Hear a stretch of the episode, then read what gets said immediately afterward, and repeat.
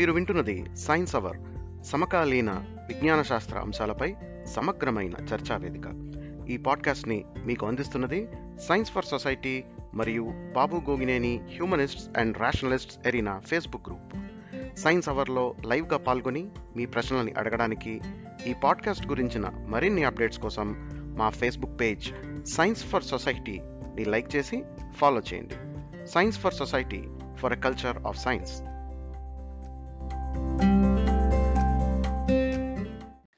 ఈరోజు సైన్స్ అవర్లోని debunking episode అండి. అంటే సూడో సైన్స్ కానీ లేకపోతే మనకి ఫేస్బుక్ పోస్ట్లో కానీ అన్సైంటిఫిక్ థింగ్స్ని పాపులర్ చేస్తూ చేస్తూ ఫాల్స్ విషయాలు ఏదైనా కనుక ప్రాపగేట్ చేసినట్లయితే వాటి మీద మనకి వాటి మీద విశ్లేషణ అనమాట అండ్ వీటిని ఎలా చూడాలి అసలు వీటిలో ఉన్న వాస్తవం ఎంత అనే విషయాలు. ఈ విషయాల మీద మాట్లాడడానికి మనతో పాటు పంచుకోవడానికి మన రెగ్యులర్ సైన్స్ అవర్ గెస్ట్ అయిన శరత్ తేజ సుమిన గారు ఉన్నారు. కెనడా నుంచి. వెల్కమ్ టు ద షో అండి శరత్ గారు. థ్యాంక్ యూ గోవింద్ గారు. శరత్ గారు నేను రెండు ఒక రెండు పోస్టులు చూశానండి. అవి బేసిక్గా ఏంటంటే మనకి ఫేస్బుక్లో కానీ అక్కడ కానీ ఇవి చాలా పాపులర్ అన్నమాట. అంటే ఒక అవాస్తవికమైన విషయాల్ని ఎక్కువ పాపులర్ చేస్తూ ఉంటారు. ఒకటి అందులో మొట్టమొదటిది ఏంటంటే ఆ మనకి ఇప్పుడు లైబ్నిజ్ ఉన్నాడు కదండి క్యాల్కులస్ ఇన్వెంట్ ఇన్వెంట్ చేసిన వాళ్ళు ఇద్దరు ప్రముఖులు అనమాట ఒకళ్ళేమో సర్ ఐజక్ న్యూటన్ ఇంకోళ్ళేమో గాడ్ఫీల్డ్ లైబ్నిజ్. అయితే వీళ్ళిద్దరిని మనం ఎప్పుడూ కూడా ఈ లైబ్నిజ్ యూరోపియన్ బాగా ఈ క్యాల్కులస్ని ప్రపోజ్ చేశాడండి. అంటే ఐడియాస్ ఆఫ్ జామెట్రీ లేకపోతే notations of calculus limits integrals అని నేను. కానీ ఈ వాస్తవం ప్రపంచానికి తెలియని వాస్తవం ఏంటంటే ఎవరో చెప్పింది ఏంటంటే ఇవన్నీ కూడా అతని కంటే ముందుగానే ఫస్ట్గా ఉపయోగించింది ఎవరంటే ఇండియన్స్ అని. Existing in Indians works of Brahmagupta అలాగే Aryabhata Bhaskaracharya two and then Madhava వీళ్ళు ప్రపోజ్ చేశారు ఫస్ట్ అంటే ఈ జామెట్రీ కానీ క్యాలిక్యులస్ కానీ మ్యాథమెటికల్ మ్యాథమెటిక్స్ అంతా కూడా అన్నది. Leibniz Newton కాదన్నది. న్యూటన్ అనే పేరు వాళ్ళు మెన్షన్ చేయలేదు సో లైబ్నిజ్ చేశారు అది. సో ఇది ఒకటి అనమాట దీన్ని మనం ఏ విధంగా అంటే అర్థం చేసుకోవాలి ఇందులో ఉన్న వాస్తవం ఎంత అన్నది ఒకటైతే. ఇంకో రెండోది ఏంటంటే మనకి బాగా పాపులర్ వ్యక్తి అతను ఆయన సుబ్రహ్మణ్య స్వామి గారు అనమాట ఈయన పిహెచ్డి చేశారు హార్వర్డ్ యూనివర్సిటీ సిటీ నుంచి. ఈయన ఒక ట్విట్టర్లో ఉన్న పోస్ట్ ఏంటంటే Manchester University confirms is how hijack Newton stole concepts of gravity from Hindu gurukul అని అనమాట అంటే హిందూ గురుకుల దగ్గర నుంచి ఆ న్యూటన్ ఆ మన ఈ గ్రావిటీ అంటే ఏంటంటే మన గురుత్వాకర్షణ సిద్ధాంతాలు ఏవైతే ఉన్నాయో వాటిని దొంగిలించి తను ప్రపోజ్ చేశాడు అనేది దానికి అనమాట దాని కింద ఫస్ట్ లైన్ సెకండ్ లైన్ అన్ని క్లియర్ ఉన్నాయి. క్లియర్ అంటే వాళ్ళు మెన్షన్ చేశారు ఇవి. దాంతో పాటు మన ఇండియన్ ఫిలాసఫీలోని కనాద కనాద మహర్షి ప్రపోజ్ చేసిన వాటిల్లో ఉన్నవి ఏంటి అనేది సాంస్క్రిట్లో ఉందన్నమాట. యాక్చువల్గా ఈ పోస్ట్ పెట్టినప్పుడు రెండు ఇంగ్లీష్లో పెట్టాలి. ఒకటేమో మనకి ఆ దేవనాగరి కూడా ఇంగ్లీష్లో ఇంకోటి ఉంటుంది అనమాట అంటే ఇది యాక్చువల్గా కన్ఫ్యూజన్గా ఉంటుంది. అందులో Newton first lies not exactly what they may what he mention it here చాలా ఉన్నాయి. ఈ రెండు డీటెయిల్గా మాట్లాడుకుందాం. ముందు ఆ మొట్టమొదటిది ఈ Leibniz calculus and then contribution of Brahmagupta Bhaskaracharya Aryabhata Madhava వాళ్ళు చేసింది ఏంటి? అసలు వాళ్ళు చేసిన దాంట్లో సూత్రాలు ఎంతవరకు ఉన్నాయి? అసలు క్యాల్కులస్ అనేది ఎక్కడి నుంచి ప్రారంభమైంది? ఈ విషయాలు మీరు విశ్లేషణ ఇవ్వండి. తప్పకుండా గోవింద్ గారు. ఈ టైప్ క్లెయిమ్స్ అంటే ఏంటంటేనండి మనకి జనరల్గా ఇండియన్ కాంటెక్స్ట్లో ఏన్షియంట్ సైన్స్ అంటే ఏన్షియంట్ సైన్స్ అంటే ఏన్షియంట్ టెక్స్ట్స్లో అంటే ఎప్పుడో రాసిన గ్రంథాల్లో ఇప్పటి సైన్స్ విషయాలు ఉండడం ఒక టైపు అంటే ఎలాంటివంటే ఉదాహరణకి మహాభారతంలో న్యూక్లియర్ వెపన్స్ ఉండడం బ్రహ్మాస్త్రం అంటే ఆటం బాంబ్ ఉండడం మళ్ళీ పుష్పక విమానం అంటే అది యాక్చువల్గా ఒక విమానం ఉండడం ఇలాంటివి అనమాట అంటే ఏంటంటే ఎప్పుడో రాసిన వాటిలో ఇప్పటి టెక్నాలజీ లేకపోతే ఇప్పుడు ఇప్పుడు టెక్నాలజీ తాలూకు విషయాలు ఉండడం. ఇది ఒక టైప్ క్లెయిమ్ జనరల్గా మనకు వినపడేది.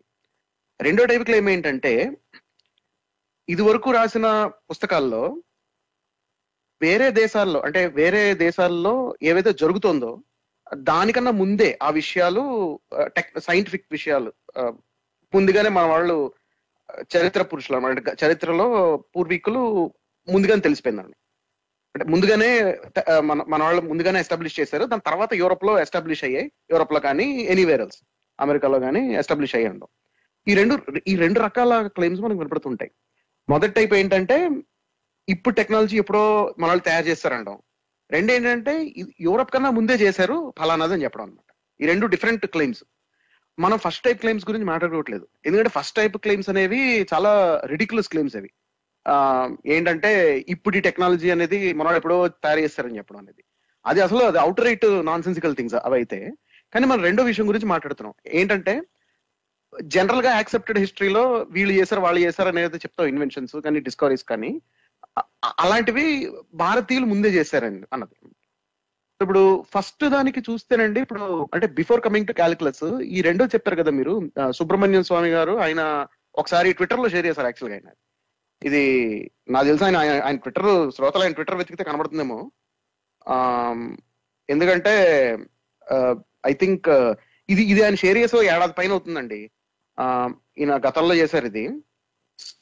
ఇది ఏంటంటే బేసిక్గా మాంచెస్టర్ యూనివర్సిటీ కన్ఫర్మ్స్ ఏం కన్ఫర్మ్ చేసిందంటే ఏంటది ఐసక్ న్యూటన్ కణాదుడి దగ్గర నుంచి గ్రావిటీ అన్న కాన్సెప్ట్ని ఎత్తుకొచ్చాడని చెప్పి this is how Isaac Newton stole concept of gravity from a Hindu guru అని చెప్పి దాని పక్కన లింక్ ఉంటది అది యాక్చువల్గా అది ప్యారడీ సైట్ అది అసలు అది వాల్యూ అది న్యూస్ సైటే కాదు అది పక్కన లింక్ ఇచ్చారు. ఇందుకే టెక్స్ట్ ఏంటంటే బేసిక్గా అందులో ఇది కణాదుడి వైశేషిక సూత్రాల్లో గ్రావిటీ గురుత్వాకర్షణ గురించి ఏదో ఉందని చెప్పని ఇది ఫస్ట్ ఫస్ట్ అసలు దీనికి వద్దాం. ఎందుకంటే అసలు ఈ పోస్ట్ ఆయన దగ్గర నుంచి రావడం చాలా నాకు విచిత్రంగా అనిపిస్తుంది. ఎందుకంటే ఆయనకి ఎకనామిక్స్లో పిహెచ్డి ఉంది. స్పెసిఫిక్గా అందులో కూడా ఆయన ఎంపిరికల్ ఫౌండేషన్స్ ఏవైతే ఉంటాయి ఎకనామిక్స్ ఎంపిరికల్ ఎకనామెట్రిక్స్ అంటారు చూడండి. ఎకనామిక్స్లో స్టాటిస్టిక్స్ కూడా ఉంటాయి. ఎంపిరికల్ డేటాని ఎలా అనలైజ్ చేయాలన్నదాన్ని. సో ఎంపిరికల్ ఏరియా ఆఫ్ ఎకనామిక్స్లో ఉంది ఆయనకి స్పెసిఫిక్గా పిహెచ్డి అందుకని ఆయనకి గ్రావిటీ అనేది దానికి వెనకాల ఎంపిరికల్ బేసిస్ హిస్టరికల్గా తెలియకపోవడానికి చాలా విడ్డూరంగా ఉంది నాకైతే అనిపించింది.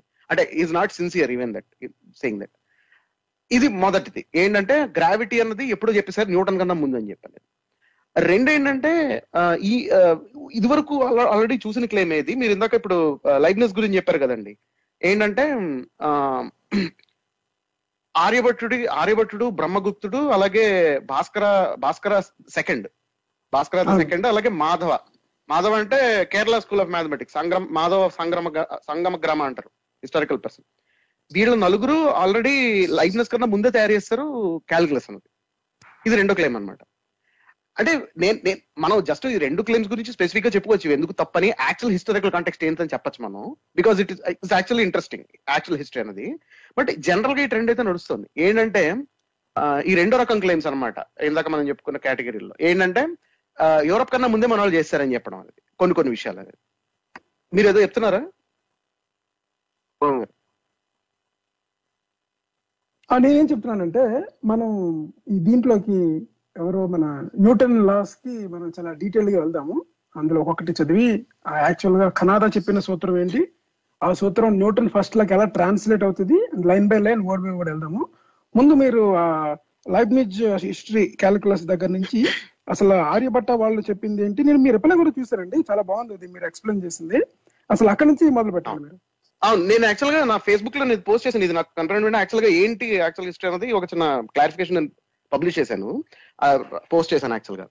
సో ఇక్కడ ఏంటంటేనండి ఫస్ట్ విషయం ఆర్యభట్టుడు బ్రహ్మగుప్తుడు వీళ్ళు న్యూటన్ కన్నా వీళ్ళు లైబ్నెస్ కన్నా చాలా ముందు ఉన్నాడు ఆర్యభట్టుడు తన ఆర్యభట్టియో నాలుగో శతాబ్దంలో రాశాడు. నాలుగో శతాబ్దంలో ఫస్ట్ కాపీ పబ్లిష్ అయినట్టు మనకి హిస్టారికల్ సోర్స్ తెలుస్తున్నాయి.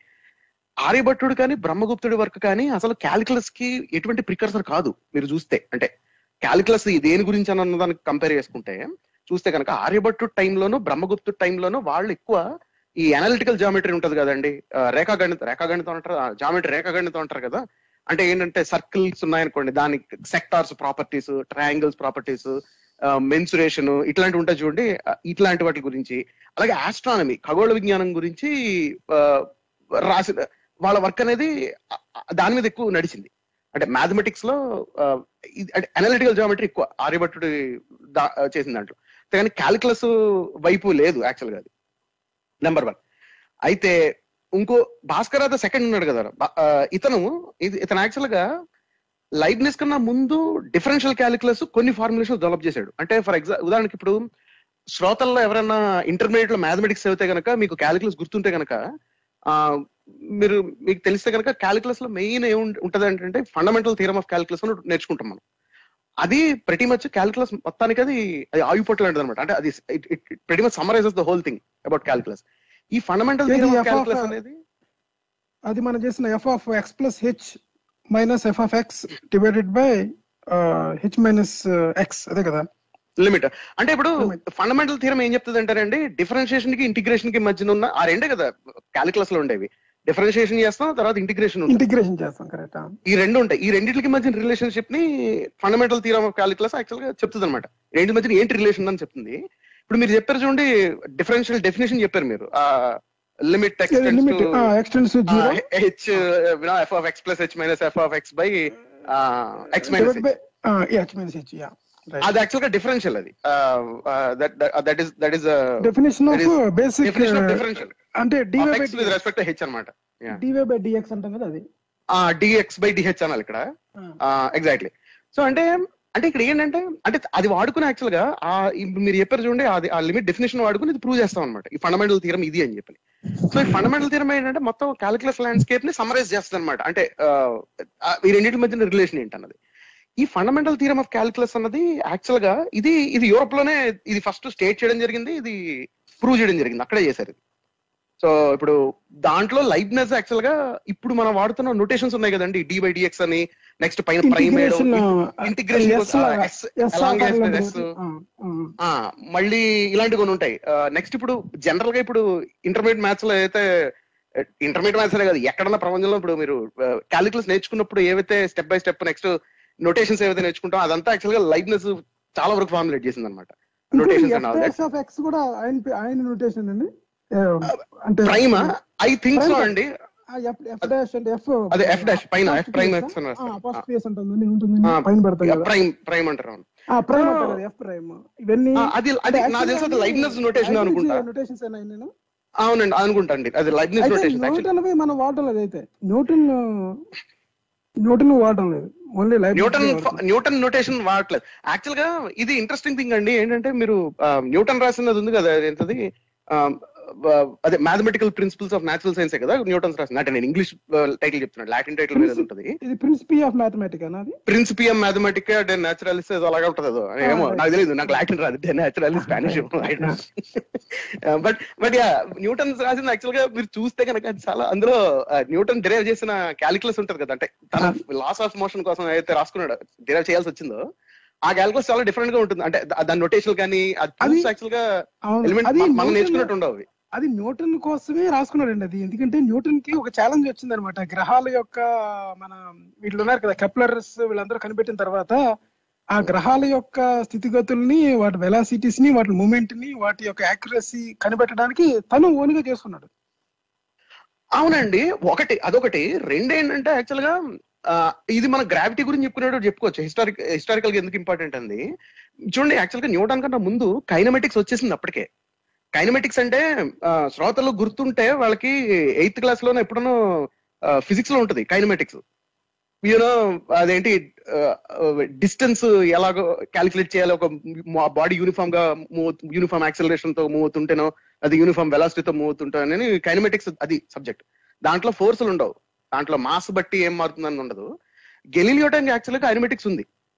ఈ కైనమెటిక్స్ యాక్చువల్గా అప్పటి అరబ్లో అరబ్ అరేబియన్ అరే- అరేబియాలో ఏదైతే జరుగుతుందో అప్పటి పాలిమెట్స్ ఎవరైతే ఉన్నారో వాళ్ళందరూ వాళ్ళందరూ యాక్చువల్గా డెవలప్ చేశారు కైనమెటిక్స్. మీరు చూస్తే అంటే సో యాక్చువల్గా ఇది చాలా ఇది చాలా చాలా గమ్మత్తైన హిస్టరీ అండి. ఫిజిక్స్ మీరు చూస్తే ఓవరాల్గా ఎలా డెవలప్ అయింది మొత్తం అంతా చూస్తే కనుక మీకు నాలెడ్జ్ మీకు మీరు చూడండి ఇక్కడ ఏ- ఇంతకీ నేను భాస్కర్ అటు గురించి చెప్తున్నా కదా అక్కడికి చెప్పి ఇక్కడ వస్తాను మళ్ళీ నేను. ఇంతకీ భాస్కర్ టూ ఏం చేశాడంటే ఈయన ఈయన వర్క్లో యాక్చువల్గా కొన్ని కొన్ని డిఫరెన్షియల్ క్యాలిక్యులస్ కొన్ని ఫార్ములేషన్స్ ఉంటాయి ఈయన వర్క్లో ట్రిగనామెట్రిక్ ఫంక్షన్స్ తాలూకా డిఫరెన్షియల్ డిఫరెన్షియల్ ఏంటని డిఫరెన్షియల్స్ ఏంటని చెప్పని. కానీ యాక్చువల్గా ఓవరాల్గా బాడీ ఆఫ్ క్యాలిక్యులస్ అనేది డెవలప్ చేయలే. కానీ కానీ ఇక్కడ విషయం ఏంటంటే భాస్కర వర్క్స్ యాక్చువల్గా చేసిన వర్క్ యూరోపియన్ లాంగ్వేజెస్కి చాలా లేట్ ఇన్ ద గేమ్లో ట్రాన్స్లేట్ అయ్యాయి. అంటే దాదాపు నాకు తెలిసి నైన్టీన్ సెంచురీలో ఎప్పుడూ ట్రాన్స్లేట్ అయ్యేది సో కాంటెంపరీగా భాస్కర టూ ఎప్పుడైతే చేస్తున్నాడో తన వర్క్ అప్పుడు యాక్చువల్గా ట్రాన్స్లేట్ కాలే అవి యూరోపియన్ లాంగ్వేజెస్కి. సో ఆయన అతను రాసిన సంస్కృతంలో సంస్కృతంలో ఉండిపోయింది అట్లాగా. సో అందుకని ఏంటంటే ఇది యూరోప్కి వెళ్ళలే. భాస్కర టూ ఉన్న టైంలో సో అందుకని లైబ్నెస్ ఉన్న టైం కూడా యాక్చువల్గా ఆ వర్క్ వెళ్ళలేదు అక్కడికి. సో కాబట్టి లైబ్నెస్ గానీ ఈ లైబ్నెస్ కన్నా ముందు ఎవరైతే fundamental theorem of calculus propose state చేసిన వాళ్ళు కానీ ఈ మ్యాథమెటిషియన్స్ ఎవరికి భాస్కర సెకండ్ వర్క్ గురించి తెలియదు యాక్చువల్గా. నంబర్ వన్ అయినా సరే హిస్టారికల్ పర్స్పెక్టివ్లో చూస్తే కనుక భాస్కర సెకండ్కి క్రియేట్ ఇవ్వాలి. ఏంటంటే ఇండిపెండెంట్గా క్యాలిక్యులస్ ఇన్వెంట్ చేశాడని చెప్పి అంటే దో దాని fundamental theorem of calculus summarize చేయకపోయినా డిఫరెన్షియల్స్ తీసుకొచ్చాడు కదా. You know he had the concept అంతే కదా. ఆ కాన్సెప్ట్ కాన్సెప్ట్ డిఫరెన్షియల్ అన్న దాని డెఫినేషన్ ఇందాక మీరు చెప్పారు చూడండి లిమిట్ చెప్పుకున్నాం కదా స్టేట్మెంట్ అది అది ఐడియా లేనిదే ఇది రాలేరు డిఫరెన్షియేషన్ చేయలేరు కదా దే ఏ ఫంక్షన్ని. సో అందుకని భాస్కర్. టూ సెకండ్ అయితే ఇవ్వచ్చు. ఇండిపెండెంట్ ఇన్వెంటర్ ఆఫ్ క్యాలిక్యులస్ కింద. లైబ్నెస్ ఇతని దగ్గర నుంచి కాపీ కొట్టేసాడనో లేకపోతే లైబ్నెస్ కన్నా ముందు వాళ్ళు ఎవరైతే క్యాలిక్యులస్ డెవలప్ చేసిన వాళ్ళు ఉన్నారు న్యూటన్ కానీ లైబ్నెస్ కన్నా దానికన్నా ముందు ఉన్న వాళ్ళు ఎవరైతే ఉన్నారో వాళ్ళు కానీ Indian mathematicians work night work నీకైతే కాపీ చేసి చేసింది కాదు. రిఫర్ చేసింది కూడా చేసింది కాదు. క్యాలిక్యులస్ విషయం ఇప్పుడు అలాగే ఇంకో విషయం చూడండి. ఇద్దరు ఇప్పుడు అలాగైతే న్యూటన్ లైబ్రరీ నుంచి కాపీ కొట్టాడని అంటలేదు కదా ఎవరు ఇద్దరు ఇండిపెండెంట్గా డెవలప్ చేశారు అంటున్నారు అంతే కదా? అవును. That is true exactly even between అదే అదే యాక్చువల్గా మీకు లైబ్నెస్ న్యూటన్ ప్రతి మచ్ ఇద్దరు యాక్టివ్గా ఉన్న కమ్యూనిటీలోనే ఇద్దరికిద్దరు ఇండిపెండెంట్గా డెవలప్ చేశారు యాక్చువల్గా అది. అవును. అలాగే ఇక్కడ కూడా ఇండిపెండెంట్గా చేశారు అనుకోవాలే తప్ప ఒకళ్ళ నుంచి అంటే. కాపీ కొట్టడం వల్ల ఏమవుతుందంటే మన దగ్గర నుంచే మొత్తం ప్రపంచానికి ఈ జ్ఞాన భాండాగారం అంతా పంచబడింది. వెళ్ళింది అన్న అన్న అన్న అన్న ప్రాపగాండాకు మొదలవుతుంది. ఎస్ కరెక్ట్ ఇది ఇది టోటల్గా రాంగ్ ఇది సో అంటే ఏంటంటే ఇది ఇండిపెండెంట్గా జరిగిన ఈవెంట్ కానీ టైం పీరియడ్ ముందు వరకు చూసుకుంటే కనుక భాస్కర్ ద సెకండ్ ముందు చేసిన దాఖలాలు ఉన్నాయి. దానికన్నా ముందు ఎవరైనా అరబ్ పాలి మీద ఎవరైనా రాశారనుకోండి అంటే ఫర్ ఎగ్జాంపుల్ డిఫరెన్షియేషన్ దేనిదో రాశారనుకోండి భాస్కర్ సెకండ్ ముందు వాళ్ళు కూడా ఇండిపెండెంట్గా చేశారని హిస్టారికల్ చూసుకుంటే వాళ్ళు ముందు అవుతారు అనమాట అంతే అది అంతవరకు. అయితే ఇంకో ఇంట్రెస్టింగ్ పాయింట్ ఏంటంటే ఈ మీమ్లో నాలుగు పేర్లలో నాలుగో పేరు మాధవ కదా సంగమ గ్రామ మాధవ. ఈ మాధవ ఎవరంటే ఇతను కేరళ స్కూల్ ఆఫ్ మ్యాథమెటిక్స్ అని చెప్పని Kerala school of mathematics and astronomy యాక్చువల్గా. అని మనకి మలబార్ కోస్ట్ ఏరియాలో అంటే దాన్ని అది కింగ్డమ్ ఆఫ్ దాన్ని కొచ్చిన్ కింగ్డమ్ అనేవాళ్ళు అప్పట్లో. ఆ అక్కడ యాక్చువల్గా చాలా వర్క్ జరిగింది. మ్యాథమెటిక్స్ ఆస్ట్రానమీ వర్క్ ఈ మ్యాథమెటిక్స్ ఆస్ట్రానమీ వర్క్ అనేది అండి ఐసోలేషన్లో జరగలే. అంటే ఏంటంటే మీకు యాక్చువల్ చాలా మందికి తెలియదండి ఈ విషయం. ఏంటంటే మలబార్ కోస్ట్ ఉంది కదా కేరళ. అంటే ఇప్పుడు కొచ్చిన్ ప్రస్తుతం కొచ్చిన్ ఆ, ఎర్నాకుళం ఆ- ఏరియా ఇంకా మలబార్ దానికి నార్త్ సైడ్ సదరన్ సైడ్ ఆ మలబార్ కోస్ట్ నుంచి కనీసం రెండు వేల సంవత్సరాల నుంచి రెండు వేల సంవత్సరాలు అంటే యూనో ఆధునిక శకం మొదలు కన్నా యాక్చువల్గా దానికన్నా ముందు కూడా సోర్సెస్ ఉన్నాయి. But at least two thousand years నుంచి ఒక సీ ట్రేడ్ రూట్ నడిచేది. మలబార్ నుంచి అరేబియన్ పెనిన్సులకి అరేబియన్ పెనిన్సుల బై రోడ్ అదే ఇరాన్ అనమాట పెర్షియా. వెళ్ళిన తర్వాత అక్కడ మెడిటేరియన్ సీ నుంచి యూరప్ అన్నమాట ఈ ట్రేడ్ రూట్ అనేది యాక్చువల్గా కానీ at least Malabar coast Iranian pen అదే ఇరాన్ అరేబియన్ పెనిన్సులకైతే సుమేరియన్స్ టైంలో కూడా రికార్డ్స్ ఉన్నాయి. సుమేరియన్స్ టైం అంటే రఫ్లీ five thousand years before present అన్నమాట. అంటే త్రీ థౌసండ్ బీసీ ఆ టైంలో కూడా యాక్చువల్గా ట్రేడ్ ఉందన్న దాఖలాలు ఉన్నాయి సుమేరియన్ సోర్సెస్ చూసుకుంటే కనుక కానీ చాలా యాక్టివ్గా అయితే కనీసం రెండు వేల సంవత్సరాల నుంచి యూరప్ వరకు అయితే ఉంది ఈ రూట్. ఈ రూట్లో జనాలు స్పైసెస్ దీన్ని స్పైస్ ట్రేడ్ రూట్ అంటారు అనేవారు దీన్ని. అంటారు ఇప్పటికీ అంటారు. స్పైస్ ట్రేడ్ రూట్ అన్నమాట. ఇందులో మీకు స్పైసెస్ వెళ్ళేవి ట్రేడ్ అన్నమాట వర్తకం వెళ్ళేది. దాంతో పాటు ఏంటంటే జనాలు ఐడియాస్ భావాలు నాలెడ్జ్ ఇవన్నీ కూడా ట్రాన్స్ఫర్ అయ్యేవి. సో అంటే ఏంటంటే మీకు ఇండియా నుంచి వెళ్ళేది ఇండియాకి వచ్చేది కూడా. ఇది చాలా ఇది చాలా మంది తెలియదు ఇది. చాలా మంది అనుకుంటారంటే ఏదో ఏదో వాస్కోడిగమ రూట్ కనిపెట్టే వరకు అదేంటది ఇండియాకి అసలు యూరోప్ నుంచి అసలు ట్రాన్స్మిషన్ లేదు అనుకుంటారు చాలా మంది. అది పెద్ద మిత్తది కాదు. మీకు ఇక్కడ నుంచి అరేబియన్ పెనిన్సులాగా ఉండేది మలబార్ కోస్ట్ నుంచి. అరేబియన్ పెనిన్సులాలో మళ్ళీ మీకు అక్కడ బై రోడ్ వెళ్ళిన తర్వాత మెడిటేరియన్ సీ మీదుగా ఆ, మీకు యూరప్కు ఉండేది రూట్. సో ఈ రూట్లో యాక్చువల్గా చాలా నడిచేదండి కథ. మీరు చూస్తే సూర్య సిద్ధాంత ఇట్లాంటివన్నీ చూసారనుకోండి మనం అప్పుడు ఇదివరకు ఒకసారి చెప్పుకున్నాం సైన్స్ అవర్ ఇది. మీరు సూర్య సిద్ధాంత చూస్తే కనుక ఆ గ్రహాల పేర్లు కానీ ఇవన్నీ ప్రతి మచ్ ఆ మోడల్ అంతా టోటల్గా టాలమీ మోడల్ అది. టాలమీ రాసిన మోడల్ అది. సో టాలమీ రాసిన మోడల్ యాక్చువల్గా గ్రీ గ్రీస్లో అది రాసింది యూరోప్లో రాసింది యాక్చువల్గా అరబుల్ అరబుల్ దగ్గరికి వచ్చింది అది. అరబుల్ని వాళ్ళు ట్రాన్స్లేట్ చేయగా అరబుల్ నుంచి ఇండియాకి వచ్చింది అది. వచ్చిన తర్వాత ఇక్కడ ట్రాన్స్లేట్ చేశారు. ట్రాన్స్లేట్ చేసి దాన్ని మళ్ళీ సూర్య సిద్ధాంతం కింద రాసుకున్నారు. అవును ప్రపంచం మొత్తం అంతా చూసుకుంటే కూడా ఈ భూకేంద్ర సిద్ధాంతం ఏది ఉందో అది యాక్చువల్గా టోలమీ అంత బాగా యాక్యురేట్గా చెప్పేసాడు మొత్తం అన్ని క్లియర్గా. మీరు ఆ మోడల్ ఉంది చూడండి ఆ క్యాలిక్యులేషన్స్ ఉంటాయి. ఏపీ సైకిల్స్ క్యాలిక్యులేషన్ అనేది టాలమీ చేసిన క్యాలిక్యులేషన్ మీకు ఏషియా అండ్ యూరోప్ అంతా మీకు అదే వెళ్ళింది. అదే time. ఇప్పుడు ఒక విషయం గమనించండి మీరు. జ్యోతిష్యం అన్నప్పుడు ఈవెన్ మన వచ్చిన సినిమా ఏంటి రాధేశ్యామ్లో కూడా వాళ్ళు ఈయన ఎలా వేస్తారంటే జ్యోతిష్యం పేరుకి జ్యోతిష్యం కానీ ఆ బొమ్మ మట్టికి సూర్యుని మధ్యలో వేస్తారు. మామూలుగా ఇప్పుడుకున్న ప్లానటరీ మోడల్ ఉంది కదా మన కాపర్నికన్ మోడల్ లాగా వేస్తారు. కవర్నికన్ మోడల్ లాగా మీకు. కాపర్నికన్ మోడల్ వేస్తే మీకు యాక్చువల్గా జ్యోతి మీకు ఈ- క్యాలిక్యులేషన్లు ఆ ఫార్ములా లేలేరు మీరు. అన్ని. రాంగ్ అంటే ఆబ్వియస్లీ అది అది జియోసెంట్రిక్ మోడల్లో మ్యాథ్ వేరేలా ఉంటది. పైగా ఆ మ్యాథ్ మీకు ఓన్లీ ఈ ఈ ఐదు ఏవైతే ఐదు గ్రహాలు ఏవో ఉన్నాయి కదండి యాక్చువల్ ప్లానెట్స్ ఉన్నవి వాటికే వర్తిస్తాయి. మిగతా వేటికి పనిచేయ కూడా క్యాలిక్యులేషన్ అవును ఐదు నుంచి తొమ్మిది ఎలాగైనాయి సూర్యుడు చంద్రుడు భూమి. సారీ సూర్యుడు సూర్యుడు చంద్రుడు కలిపేశారు రాహువు కేతువు. కరెక్ట్ సూర్యుడు చంద్రుడు రాహు కేతువు. కలిపేస్తే. తొమ్మిది అవుతాయి. అవును. ఆ నాలుగు కలిపితే తొమ్మిది అంటారు కదా నవగ్రహాలు ఆ- లిస్ట్లో ఎంతకి భూమి లేదు ఇంతకి నాలుగు పీకేస్తే ఐదు. మిగులుతాయి. అయితే ఇప్పుడు వేసే మోడల్ ఏదైతే ఉందో వాళ్ళు ఏం చేస్తున్నారంటే మీరు ఎప్పుడైనా ఈ దీంట్లో గనక గమనిస్తే ఇది కూడా చూడండి దాంట్లోని ఐన్స్టీన్ ఆఫ్ ఆస్ట్రాలజీ ఏదో చెప్తారు కదా ఆ సినిమాలని. అంటే Einstein. Of palmistry Einstein of history అంటారు కదా. మెంటల్ ఐన్స్టైన్ ఆఫ్ పామిస్ట్రీ ఏంటండి అసలు అసలు క్లెయిమ్స్ చూడండి ఎలా ఉంటాయో. ప్లస్ ఇంకోటి ఏంటంటే మెయిన్ నాకు ఇందులో గమనించింది ఏంటంటే ఇప్పుడు ఇంతకు ముందు అవే తీసారండి. ఇంత ముందు మన సుబ్రహ్మణ్యం స్వామి గారి గురించి మాట్లాడుకున్నప్పుడు మనకి ఎగ్జాక్ట్గా ఆ ఈ ఎవరో మన కనాదా మహర్షి చెప్పిన సూత్రాల నుంచి మీరు న్యూటన్ ఫస్ట్లో డెరైవ్ చేయలేరు అసలు. అసలు చేయలేరు. అనమాట మీరు సంస్కృత్లో చదివినా ఇంగ్లీష్లో చదివినా తెలుగులో చదివినా న్యూటన్ అసలు కనాదుడు రాసింది వేరండి. కనాదుడు రాసింది గ్రావిటీ గురించి కాదు. మనం అక్కడికి వద్దాం. ఇంతకీ మాధవ దగ్గర చెప్తూ నేను మలబార్ స్పైస్ రూట్ గురించి చెప్పాను కదా. ఇంతకీ. ఈ Sangamagrama Kerala school of mathematics Madhava రాసి చేసింది ఏంటి అంటే అతను క్యాలిక్యులస్ చేయలేదు యాక్చువల్గా. అతను ఏం చేశాడంటే ఇన్ఫైనైట్ సిరీస్ పైనీరింగ్ వర్క్ చేశాడు. ఓకే ఫర్ ఎగ్జాంపుల్ ఇప్పుడు ఇప్పుడు మీరు మీరు ఎనీ క్యాలిక్యులస్ కోర్స్ ఇవాళ తీస్తే కనుక ఫస్ట్ మీకు లిమిట్స్ చెప్పిన తర్వాత డిఫరెన్షియేషన్ చెప్పిన తర్వాత మన నేపియర్స్ కాన్స్టెంట్ ఉంటుంది కదా ఈ ఈ పవర్ ఎక్స్ ఉంటుంది కదా ఈ పవర్ ఎక్స్ డెరైవ్ చేస్తారు ఇన్ఫినిట్ సిరీస్ అది అంటే అది అది చాలా వండర్ఫుల్ యాక్చువల్ uh, గా డెరివేషన్ అది. శ్రోతలకు మీకు మీకు మ్యాథ్ మంచి క్యాలిక్యులస్ చాలా ఇంట్రెస్టింగ్ అనిపిస్తే కనుక ఒకసారి అది చూడండి అది. అది one by profound- factorial one factorial two అది one one one plus you know X plus X factorial X square by two factorial plus X cube by three factorial infinite expression ఉంటది కదా ఈ. అది యాక్చువల్గా ఏంటంటే అది ఫ్యాక్ట్ ఏంటంటే ఈ పవర్ ఎక్స్కి డిఫరెన్షియల్ డిఫరెన్షియల్ ఈ పవర్ ఎక్సే కాబట్టి you need to have a function which is differential of it so మీరు సిరీస్ కింద ఎక్స్పాండ్ చేసుకుంటూ పోతారనమాట first one AC X AC దాని తర్వాత కరెక్షన్స్ వేసుకుంటూ వెళ్ళిపోతే మీకు ఇన్ఫినిట్ సిరీస్ వచ్చేస్తుంది ఈ పవర్ ఎక్స్ ది. అయితే జనాలు ఏంటంటే యాక్చువల్గా ఈ పవర్ ఎక్స్ అనేది మీరు చూడండి చక్రవడ్డీలో ఎప్పటి నుంచో వేసేవాళ్ళుగా.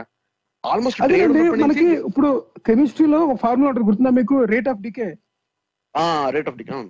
దాంట్లో మనం ఈటీ పవర్ ఆఫ్ ఎక్స్ వేస్తాం మనం దానిపైన యాక్చువల్. ఇన్ని సంవత్సరాలకు ఉన్నప్పుడు అక్కడ కూడా ఈటీ పవర్ ఆఫ్ ఎక్స్ అందులోని మనకి ఈ వడ్డీ లెక్కలు ఉంటాయి కదా అది చక్రవడ్డీ మీరు చెప్పినట్టుగా మనకి. ఏదైనా ఒక లక్ష ఒక వెయ్యి రూపాయలు దాచుకుంటూ వెళ్ళిపోతే మనకి ఇరవై సంవత్సరాలకి ఎంత అవుద్ది? ఎన్న ఎన్నాళ్ళలో డబుల్ అవుతుంది అనేది చాలా ఇంపార్టెంట్ క్వశ్చన్ చాలా మందికి ప్రశ్న వచ్చేది ఇదివరకు గతంలో. మరి వడ్డీలు అవును. ఎప్పటి నుంచి వచ్చేవాళ్ళు కదా వడ్డీలకి. ఆల్మోస్ట్ ట్రేడ్ వర్తకం ఉన్న- దగ్గర నుంచి అప్పులు ఉండేవండి. అప్పులు తీసుకోవడం అంటే మనీ కరెన్సీ అందుకనే వచ్చింది యాక్చువల్ హిస్టరీ మీరు చూస్తే. దానికి నోట్ లెక్కలు ఉన్నాయండి. ఏదో ఒక స్తంభ రూల్ ఒకటి ఉంది. రూల్ ఆఫ్ సెవెంటీ టూ అది ఉంది కదా ఒకటి. అవును rule of seventy two exactly rule of seventy two nine percent. Interest వస్తే మీకు సెవెంటీ టూ బై నైన్ అంటే అంతా ఎయిట్ ఎయిట్ ఇయర్స్కి రఫ్కి రఫ్లీ డబుల్ అవుతుందని. కాంపౌండ్ ఇంట్రెస్ట్ లెక్కది. అవును కరెక్ట్ అదే వన్ పర్సెంట్ అయితే రూల్ ఆఫ్ థమ్ ఇప్పటికీ మీరు ఫైనాన్షియల్ ఇన్వెస్ట్మెంట్ ఏమైనా చేస్తుంటే ఎన్నాళ్ళకి ఎంత వస్తుందన్న ఎస్టిమేషన్ మన ఇంట్యూటివ్ వేసుకోవడానికి ఉపయోగపడుతుంది rule of seventy two correct yeah అదొక హ్యూరిస్టిక్ అనమాట ఇంతకి ఇంత- ఇంతకి ఇంతకీ ఏంటంటే ఇన్ఫైనైట్ సిరీస్లో యాక్చువల్గా కేరళ స్కూల్ ఆఫ్ మ్యాథమెటిక్స్ వాళ్ళు చాలా పైనీరింగ్ వర్క్ చేశారు. ఆ, ఎలాగంటే ఇప్పుడు మాధవ ఉన్నాడు అనుకోండి Sangamagrama Kerala school of mathematics Madhava అయితే ఇతను ఇన్ఫైనైట్ సిరీస్లో చేసిన వర్క్ యాక్చువల్గా యూరప్కి అప్పుడే ట్రాన్స్లేట్ వెళ్ళింది. ఈ స్పైస్ రూట్ నుంచి. అదేదో మనకి తెలుసు. We know historical sources so ఏంటంటే బేసిక్గా European mathematicians infinite series work వరకు they were it it is very much likely that they were referring to the work of Kerala school of mathematicians Kerala school of mathematics ఉన్న గణితవేత్తల work ఏదో refer చేస్తుండేవాడు అలాగే Europe నుంచి కూడా ఇక్కడికి వచ్చేది. అక్కడ అక్కడ అయిన డెవలప్మెంట్స్ కూడా ఇక్కడికి వచ్చేవి. సో టూ అండ్ ఫోర్ అండి. మ్యాథమెటిక్స్ ఆస్ట్రానమీ మీరు చూస్తే కనుక ఈ రెండు అయితే టోటల్ ఇది ఇది మొత్తం కొలాబరేటివ్ ఎంటర్ప్రైజ్ నడిచిందండి. ఏషియాకి యూరప్కి మధ్యన. అలాంగ్ దిస్ రూట్ ఇండియా గానీ ఆ దాని త- మీ తర్వాత అరబ్ అరేబియా గానీ దాని తర్వాత మీకు యూరప్ ఈ మూడిట్లో చూస్తే. కానీ క్యాలిక్యులస్ అయితే మన వాళ్ళు చేసినట్టు ఎక్కడ లేవు దాఖలాలు. అంటే ఈ fundamental theory of calculus derive చేయడం అంటే. డిఫరెన్షియల్స్ వరకు కంప్యూటేషన్ చేశారంటే అంటే క్యాలిక్యులస్ని ఇన్వెంట్ చేశారని అనుకోవచ్చు. భాస్కర్ ద సెకండ్ చేశాడని కానీ హోల్ పిక్చర్ని సమ్మరైజ్ ఎవరైతే చేశారో అది అది యూరోప్లో జరిగిందని మనకు తెలుస్తుంది. అట్లీస్ట్ ఫర్ నౌ సో ఇది ఇది ఫస్ట్ పాయింట్ అన్నమాట. దేని గురించి అంటే ఇది క్యాలిక్యులస్ గురించి.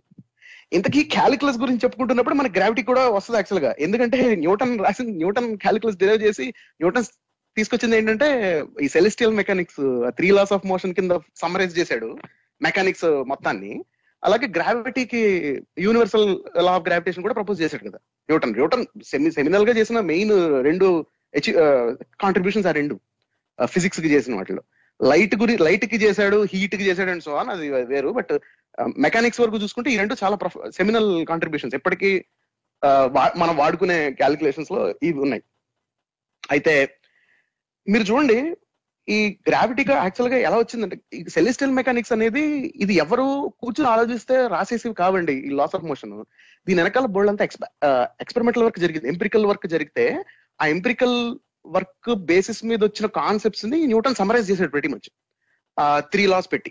ఉదాహరణకి న్యూటన్ ముందు మీకు మెకానిక్స్లో వర్క్ చేసింది కెలిలియో అండి. ఆ ఫేమస్ ఒక ఎక్స్పెరిమెంట్ చెప్తారు కదా లీనింగ్ టవర్ ఆఫ్ సంబంధించి రెండు రెండు పడేస్తే రెండు ఒకేసారి గ్రౌండ్ టచ్ అయ్యాయని చెప్పి. అది నిజంగా జరిగిందో లేదో మనకు తెలియదు ఒక ఫెదర్ ఒక ఫెదర్ ఒక బాల్ ఒక metal ball feather metal ball చేయలేదు. ఫెదర్ మెటల్ బాల్ చేసింది మూన్ మీద చేశారు మన వాళ్ళు అపోలో మిషన్ మూన్కి వెళ్ళిన తర్వాత గెలీలియో అంటే అంటే లెజెండ్ ఇది యాక్చువల్గా ఇది హిస్టారికల్ ఫ్యాక్ట్ కాదు. గెలి గెలీలియో ఏం చేసినట్టు రెండు బాల్స్ లీనింగ్ టవర్ ఆఫ్ సంబంధించి వదిలేడు ఒకటి లెడ్ ఇంకొకటి ఏదో ఇంకొకటి ఏదో రెండు డిఫరెంట్ థింగ్స్ కానీ యాక్చువల్గా గెలీలియో చేసి చేయలేదు యాక్చువల్గా అది. హిస్టారికల్ కాదు. అది లెజెండ్ కింద కా- కానీ గెలీలియో ఏం చేశాడంటే ఇంక్లైండ్ ప్లేన్స్ నుంచి పాలిష్డ్ బాల్స్ లాంటివి రోల్ చేశాడు. చాలా. ఆ, గెలీలియో యాక్చువల్గా మీకు ఇప్పుడు ఏదైతే ఎక్స్పెరిమెంటల్ ఫిజిక్స్లో చూడండి ఆ ఆ ప్యాషన్ ఉంటుంది చూడండి అంటే ఎక్స్పెరిమెంట్ అనేది ఇంత కంట్రోల్ కండిషన్లో చేయాలన్న తపన ఉంటుంది చూడండి అది గెలీలియో నుంచి మొదలైందని అనుకోవాలి. Galileo was very particular experiment ఎలా చేయాలి? గెలీలియో స్పెసిఫిక్గా తనకు దానికోసం మా బాల్స్ చేయించుకునేవాడు గ్లాస్ బాల్స్ ఈ ఎక్స్పెరిమెంట్స్ Hmm. కోసం నున్నగా ఫ్రిక్షన్ లేకుండా. ఫ్రిక్షన్ లేకుండా నెక్స్ట్ వాటిని శుభ్రంగా వాటిని వాటి వాటి మొత్తం అతను నున్నగా చేసేసి అంటే వాటిని బాగా పాలిష్ చేసి పాలిష్ చేసి అంటే ఫ్రిక్షన్ అసలు అంటే ఫ్రిక్షన్ అనేది తీసేయాలన్నట్టు. అంటే అది కూడా యాక్చువల్గా గెలీలియో నెగ్లిజిబుల్ అన్నట్టుగా. ఎగ్జాక్ట్లీ సో గెలీలియో ఏంటంటే ఒక ఒక ఒక చాలా ప్రఫౌండ్ థింగ్ ఏం ఏం డిస్కవర్ చేశాడంటే అన్ని ఆబ్జెక్ట్స్ ఒకే రేట్లో ఫాలో అవుతాయని డిస్కవర్ చేశాడు. అది దాన్ని న్యూటన్ అది యాక్సిలరేషన్ డ్యూ టు గ్రావిటీ అని చెప్పిన తర్వాత తీసుకొచ్చాడు. యూనివర్సల్ గ్రావిటీ యూనివర్సల్ గ్రావిటేషన్లో సో అంటే ఏంటంటే ఇప్పుడు అదే ఎక్స్పెరిమెంట్. ఫెదర్ వేసినా నెక్స్ట్ పెద్ద లెడ్ బాల్ వేసినా మూన్ మీద ఒకే రే ఒకేసారి రెండు టచ్ అవుతాయంటే అది వాటి మాస్తో సంబంధం లేకుండా వాటి బరువుతో సంబంధం లేకుండా ఒకే అమౌంట్ ఆఫ్ యాక్సిలరేషన్తో పడతాయని చెప్పారు. అంటే ఒకే వేగంతో పడ ఒకే వేగంగా కూడదు ఒకే త్వరణంతో పడతాయి అనమాట మీనింగ్ అది అంటే దాని- అది అది actually very profound discovery so అంటే ఏంటంటే ఇదంతా ఎందుకు చెప్తున్నానంటే నేను సెలెస్టియల్ అదే ఈ క్లాసికల్ మెకానిక్స్ లాస్ ఉన్నాయి చూడండి. క్లాసికల్ మెకానిక్స్ అనేది అది మ్యాథ్ లాగా ఆబ్స్ట్రాక్ట్ థింకింగ్లో కూర్చొని ఆలోచిస్తే వచ్చేసివి కావవి రాసేవి కావవి దాని ముందు బోల్డ్ ఎక్స్పెరిమెంట్లు జరిగాయి. జరిగి ఆ ఎంపిరికల్ డేటాని యాక్చువల్గా ఎక్స్ప్లెయిన్ చేయడానికి ఇది సింప్లెస్ట్ వే న్యూటన్స్ లాస్ ఏవైతే తీసుకొచ్చాడో ఆ మొమెంటమ్ తీసుకొచ్చి దాని డెరివేటివ్ ఫోర్స్ అని సెకండ్ లా అది నేను చెప్తాను. సో ఇదంతా ఏదో తీసుకొచ్చాడు. యాక్చువల్గా ఇనర్షియా కాన్సెప్ట్ గెలీలియోనే గెలీలియో చేసిందే inertia concept just Newton restate చేశాడు అంతే దాన్ని. సో అలాగనమాట. సో అంటే ఏంటంటే ఇప్పుడు ఈ లా ఈ లాస్గా అలాగే గ్రావిటీ కూడా అంతేనండి. ఇప్పుడు గ్రావిటీ యాక్చువల్గా మీకు న్యూటన్ గ్రావిటీ రాసే టైంకి తన దగ్గర డేటా ఉందండి. ఏం డేటా అంటే moon for example moon mass ఎంత? అలాగే మూన్ ఎర్త్ చుట్టూ ఎన్నాళ్ళకి తిరుగుతుంది? అలాగే ఎర్త్ కానీ ఇవి సన్ చుట్టూ ఎన్నాళ్ళు తిరుగుతాయి? ఆ periodicity Kepler's laws of motions ఉన్నాయి కదా? ఆ ఏరియా లా ఒకటి Kepler's three laws of planetary motion ఉంటాయి. ఇవన్నీ ఉన్నాయి. వాటిల్ని రీఫార్ములేట్ చేశాడు బేసిక్గా న్యూటన్ ఒకే ఒక్క యూనో ఈక్వేషన్ ఇచ్చి. న్యూటన్ చేసింది అది కాంట్రిబ్యూషన్. సో అంటే ఏంటంటే ఇక్కడ కణాదుడికి అటామిజం ఏంటిది? కణవాదం అదేంటది? వైశేషిక సూత్రాల్లో రాసిన వాటికి ఈ డేటా ఈ ఎక్స్పెరిమెంట్స్ లేనిదే అసలు ఎట్లాంటిదినో మీకు తెలియనే తెలీదు. ఇట్లాంటిది ఒకటి ఉందని చెప్పని. సో ఆ డేటా లేనిదే తీరి రాదు. దట్స్ హౌ ఇట్ హ్యాపెండ్ గ్రావిటీకి సో అది మీకు ఈ ఎక్స్పెరిమెంట్ ఎక్కడైతే జరగలేదో ఈ డేటా అయితే ఎక్కడ లేదో అంటే ఈ ఈ టైకో బ్రాహే కానీ కెప్లర్ కానీ చేసిన వర్క్ ఏదైతే ఉందో ప్లానటరీ బాడీస్లో కాపర్నికస్ కాపర్నికన్ మోడల్స్ మీద మీద చేసింది ఆ వర్క్ లేనిదే మీకు మీకు gravity universal law of gravity అనేది మీకు ఏ కల్చర్ లోనూ వచ్చే అవకాశం లేదు అసలు. So. This we can be very much sure ఎందుకంటే గ్రావిటీ వచ్చింది ఇలా కాబట్టి. అంటే that's how we know about gravity కాబట్టి. మీరు ఫస్ట్ అయిపోయింది మన సెకండ్ దాంట్లోకి స్లైడ్ అయిపోయాం. స్లోగా. రెండు అయింది. అంటే దీని దానికి వచ్చాం యాక్చువల్గా ఓకే ఓకే యా ఇప్పుడు ఇది చెప్పండి. ఇప్పుడు ఇప్పుడు కామర్స్ పిహెచ్డి చేసిన వాళ్ళంటే వీళ్ళు ఏం పోయి- వాళ్ళ వాళ్ళ బిహైండ్ ద సీన్స్ ఏముంటారు? దాని పేరు? ఒక మోటివ్ మోటివ్ ఏదో ఉంటుంది ఉంటుంది కదా. దీన్ని ప్రమోట్ చేయడం ద్వారా ఏం ప్రూవ్ చేసుకున్నారు? అలాంటప్పుడు నిజంగా ప్రపోజ్ చేయాలంటే మనకి ఒక పేపర్ పబ్లిష్ చేసి దాంట్లో చూపించి ఆయన వర్క్ అంతా చూపించి మనం క్లెయిమ్ చేసుకోవచ్చు కదా. న్యూటన్ కంటే ముందే చేసాడని అలా ఎందుకు చేయకుండా ఓన్లీ యూట్యూబ్లోని ట్విట్టర్లోని ఫేస్బుక్లోని వాట్సాప్లో పెడుతున్నాం? ఎందుకంటే ఇలాంటివి పబ్లిష్ చేస్తే పబ్లిష్ అవ్వదు కదా. స్టాండర్డ్స్ లేవు కాబట్టి చాలా ఫాల్తూ క్లెయిమ్స్ కాబట్టి ట్విట్టర్లోనే పెడతాం. అంతే ఎస్ అది అది మెయిన్ ఇంపార్టెంట్ అండి. ఎవరికైనా ఇంటున్న శ్రోతలు ఎవరికైనా సరే ఏదైనా ఒక క్లెయిమ్ యూట్యూబ్లో కానీ లేకపోతే తెలుసా మనకే తెలిసింది ముందు సాంస్క్రిట్ నుంచి అటామిక్ బాంబ్ కనిపెట్టారు. ఇటువంటి క్లెయిమ్స్ అన్ని వచ్చినాయి అనుకోండి. లేకపోతే ఆ మధ్య దాన్ని ఐఐటి ఎందుకు- వాళ్ళు క్యాలెండర్ పబ్లిష్ చేశారు కదా మన ఎపిసోడ్ కూడా దాని. కరెక్ట్ అవును. దాన్ని ఎందుకు మనం ఛాలెంజ్ చేయట్లేదు? ఇంటర్నేషనల్ వేదికల పైన మనం పేపర్ పబ్లిష్ చేసి ప్రపోజ్ చేసి ఇండియన్ గవర్నమెంట్ ప్రపోజ్ తీసుకెళ్ళి చేయొచ్చు కదా నిజమే కరెక్టే మీరు చెప్పింది ఇప్పుడు. ఆర్యభట్ట జీరో కనిపెట్టడం చెప్పాం అనుకోండి మనం. ఆ జీరో అనేది యాజ్ ఇట్ ఈస్గా జీరోగా ప్రెసెంట్ అవ్వలేదు ప్రపంచం మొత్తం. అది ఎక్కడి నుంచి వెళ్ళింది? ఇక్కడ నుంచి మన మిడిల్ ఈస్ట్ వెళ్ళి అక్కడ నుంచి ఆల్ కొజారి. ఆయన పేరేంటి? ఆల్ కొజారిమా ఆయన పేరు? మహమ్మద్ ఆయన కదండి. మహమ్మద్. బిన్ ఆల్ కొజారి కొజారి కొ- ఆ, ఆ, అల్ ఖజారి అవును. అతనే కదా? అరబ్ ఈ న్యూమరల్స్ మ్యాథమెటిషియన్ ఆల్జిబ్రా. రైట్ వాళ్ళు ఏం చేశారంటే ఇక్కడ ఆల్రెడీ సిక్స్త్ సెంచరీలో సెవెంత్ సెంచరీలో కనిపెట్టిన దాన్ని అక్కడ తీసుకొని వెళ్ళి ట్వెల్త్ సెంచరీ వరకు యూరోప్లో ఇంకా పబ్లిష్ అవ్వలేదు అది. ఏంటి? Algebra. Zero algebra algebra actual algebra అంటారు కదా దాన్ని. అది అల్జెబ్రా అది అది అరబిక్ అల్ అల్ జెబ్రా అది అరబిక్ వర్డ్ అది. అల్గోరిథం కూడా అరబిక్ వర్డ్ అల్గోరిథం ఆల్గరిథం ఆ రెండు అక్కడి యాక్చువల్గా మనకి చెప్పాలంటేనండి ఇప్పుడు ఆయన పేరేంటి? మనకి యూక్లిడ్ జామెట్రీలోని యాక్సియమ్స్ అంటారా. అట్లా ఏమంటారు? యాక్సియమ్స్ అవి. యాక్సియమ్స్ అంటారు కదా. అలాంటివే మన అల్ కొజారి చేసిన ఈ దాని పేరేంటి ఇప్పుడు జస్ట్ మీరు చెప్పారు ఇప్పుడు? Algorithms algebra అల్జెబ్రాలో I think Algebra, algebra algebra- number theory ఉంటది అందులో అదే. అవును ఈక్వల్గా అటువంటిదే చెప్పాలంటే. దాన్ని ఈక్వల్ చేయడానికి జీరో దెన్ యూజ్ జీరో ఇక్కడ నుంచి వెళ్ళింది అంతే. అంతే మీకు అరేబియాలో మొహమ్మద్ వచ్చేసిన తర్వాత ఇస్లాం అదే ఈ క్యాలిఫేట్ వచ్చిన తర్వాత ఈ అంటిల్ సలాఫీ మూవ్మెంట్ మొదలయ్యే వరకు చాలా వండర్ఫుల్ వర్క్ జరిగింది అక్కడ. మ్యాథ్స్ లోను Astronomy ఫిజిక్స్లో కూడా. కైనమెటిక్స్ కైనమెటిక్స్ యాక్చువల్గా మీకు అక్కడి నుంచి యూరోప్ వెళ్ళింది. అవును. విచిత్రం ఏంటంటే వాళ్ళు టాలమీ వర్క్ అంతా తోడారండి తిరగతోడారు వాళ్ళు. గ్రీ ఇది. టాలమీ వర్క్ యాక్చువల్గా మీకు తర్వాత హోలీ రామన్ ఎంపైర్ వచ్చిన తర్వాత మరుగున పడిపోయింది. ఆ పునర్వికాసం జరిగేంత వరకు ఆ- టెక్స్ట్ గురించి కూడా ఎవరికి తెలీదు. టాలమీ వర్క్ విచిత్రంగా అది యాక్చువల్ అరేబియా వచ్చిన తర్వాత అరేబియా వాళ్ళు దాన్ని ఇక్క- ఇక్కడ అరబ్ పాలిమాథ్స్ ఇక్కడ అరబ్ ఆస్ట్రానమర్స్ వీళ్ళందరూ దాన్ని ట్రాన్స్లేట్ చేసి దాన్ని డెవలప్ చేసి ఇంకా దాన్ని ఎక్స్టెండ్ చేసి అక్కడి నుంచి మళ్ళీ మీకు ఇండియా వచ్చి ఇండియాలో మళ్ళీ ఎక్స్టెన్షన్ కొలాబరేషన్ అనమాట ఇదంతా. జరిగి తర్వాత మళ్ళీ యూరోప్ వెళ్ళింది ఇది. సో యాక్చువల్గా చాలా చాలా ఇంట్రెస్టింగ్ హిస్టరీ అండి. అంటే కొన్ని కొన్ని సార్లు ఏమవుతుందంటే మన culture and culture of science అనేది లేకపోతే ఇది వరకు ఉన్నవి కూడా ఎట్లా మరుగున పడిపోతాయి వాటిలో మళ్ళీ తిరగతోడాల్సి వస్తుంది అన్నది ఇదే ఎగ్జాంపుల్ అంటే దాని అర్థం ఎప్పుడో మహాభారతంలో న్యూక్లియర్ వెపన్ ఉందని కాదు ఇప్పుడు నేను చెప్పింది ఇప్పుడు మనం అన్నదాన్ని పట్టుకుని అట్లా ఇంటర్ప్రిట్ చేస్తే. అవునండి. యాక్చువల్ యాక్చువల్ సైంటిఫిక్ వర్క్ చెప్తున్నాను నేను మ్యాథమెటిక్స్. వర్క్ అవును. అకాడమిక్ వర్క్ ఇప్పుడు చూడండి ఇప్పుడు న్యూటన్ వర్సెస్ రిషి కనాదా అంటే the thief Newton copied Rishi Kanada's Vaisheshika sutras as it is అని దాంట్లో first ఇక్కడ ఇక్కడ of బేసిక్ మీరు చూడండి మోటివేషన్ కూడా మీకు అక్కడెక్కడ ఇదో నేను మనం ఇందాక చెప్పాను చూడండి లేదా నేను ఫేస్బుక్ పోస్ట్ రాసినట్టు అంటే ఒక హిస్టారికల్ ఐడియానో లేదా హిస్టారికల్ హిస్టరీలో జరిగిన దాన్ని క్లారిఫై చేయడం కాదు దాని మోటివేషన్ ఏంటంటే యూరప్ వాళ్ళని తిట్టడం ఇక్కడ వాళ్ళని పొగడడం మన వాళ్ళు ముందు చేస్తారని చెప్పారు అంటే ఈ కాంటెస్ట్ అనమాట ఇట్లాంటి కాంటెస్ట్ కింగ్ కాంగ్లో చెస్ట్ తంపింగ్ చేస్తారు చూడండి కింగ్ కాంగ్ ఆ టైప్లో చెస్ట్ తంపింగ్ కాంటెస్ట్ అనమాట ఇది. మనమే గుండెలు బాధ కూడా ఇప్పుడు ఈవెన్ అలా చేసినా కాంటెస్ట్ ఇప్పుడు అలా చేసినా చదవాలి కదా ఇప్పుడు ఫస్ట్ లా ఆఫ్ మోషన్లో ఏముంది న్యూటన్ చెప్పింది the change of motion is due to impressed force అని ఉంది. అది కాదు కదా న్యూటన్ ఫస్ట్ లా అది కాదు. ఇండియన్ బస్ అది కాదు కదా. ఏంటి every body continues to be in state of rest or uniform motion until unless and external force acts upon it నేను మీకు ఇంకో సంగతి చెప్తాను. కణాదుడు వైశేషిక సూత్రాలు అసలు కాదు. మీరు వైశేషిక సూత్రాలు టెక్స్ట్ ఇది చూడండి. ఇది చాలా. వైశేషిక కాదండి వైశేషిక సూత్రాలు ఫిజిక్స్ గురించి కాదు కదా అసలు ఉన్నది. వైశేషిక సూత్రాలు ఫిలాసాఫికల్ అటామిజం అదేంటది అది అటామిక్ థీరీ కూడా కొంతమంది అంటారు. అటామిజం అటామిజం పట్టుకుని. కూడా కాదండి. నేను చదివాను. కణాదుడిది మీకు దాంట్లో కర్మ అనే ఎలిమెంట్ కూడా యాడ్ అయి ఉంటుంది. ప్యూర్. ఫిజిక్స్లో కర్మ ఎక్కడి నుంచి వస్తుంది మీకు? ఎగ్జాక్ట్లీ అది అవి అన్ని ఫిలాసాఫికల్ ఐడియాస్ అండి. అంటే అటామిజం అంటే వాళ్ళు అన్నది ఏంటంటే ఇప్పుడు ఉదాహరణకి ఇప్పుడు మనం అంతా ఏదైనా అంటారు ఇండివిజిబుల్ యూనిట్స్తో యూనివర్స్ కంపోజ్ అయి ఉంటాయి అని చెప్పి మారల్ ఇంప్లికేషన్స్ అవి అవుతారు వీళ్ళు. అటామిజం లో ఉండేది అది. ఆ- కాన్సెప్ట్ మనకి నేచురల్ ఫిలాసఫీ థేలీస్ దగ్గర నుంచి మనకి ఉన్నారు కదా ఎవరిని Hmm. అనాగ్జమినర్ వీళ్ళందరూ ఉన్నారు చూసారా మనకి? అప్పటి నుంచి చాలా కాన్సెప్ట్స్ ఉన్నాయి. వాళ్ళెవరో కూడా. డైరెక్ట్ ఫిజిక్స్ కంటే మనకి ఏదో ఆటమ్స్ ఉంటాయి ఆటమ్స్లో ఎలక్ట్రాన్స్ ఉంటాయి అది ఏం అటామిక్ స్ట్రక్చర్ కాదు వాళ్ళు చెప్పింది. ఎగ్జాక్ట్లీ అలాగే వాళ్ళకి ఇప్పుడు మీరు చూస్తే యాక్చువల్ అటామిక్ థియరీ అంటే ఫిజిక్స్ అటామిక్ థియరీ అంటే సైంటిఫిక్ అటామిక్ థియరీ అనే దానికి పెద్ద ఎక్స్పెరిమెంటల్ బేస్ ఉంది మళ్ళీ నువ్వు.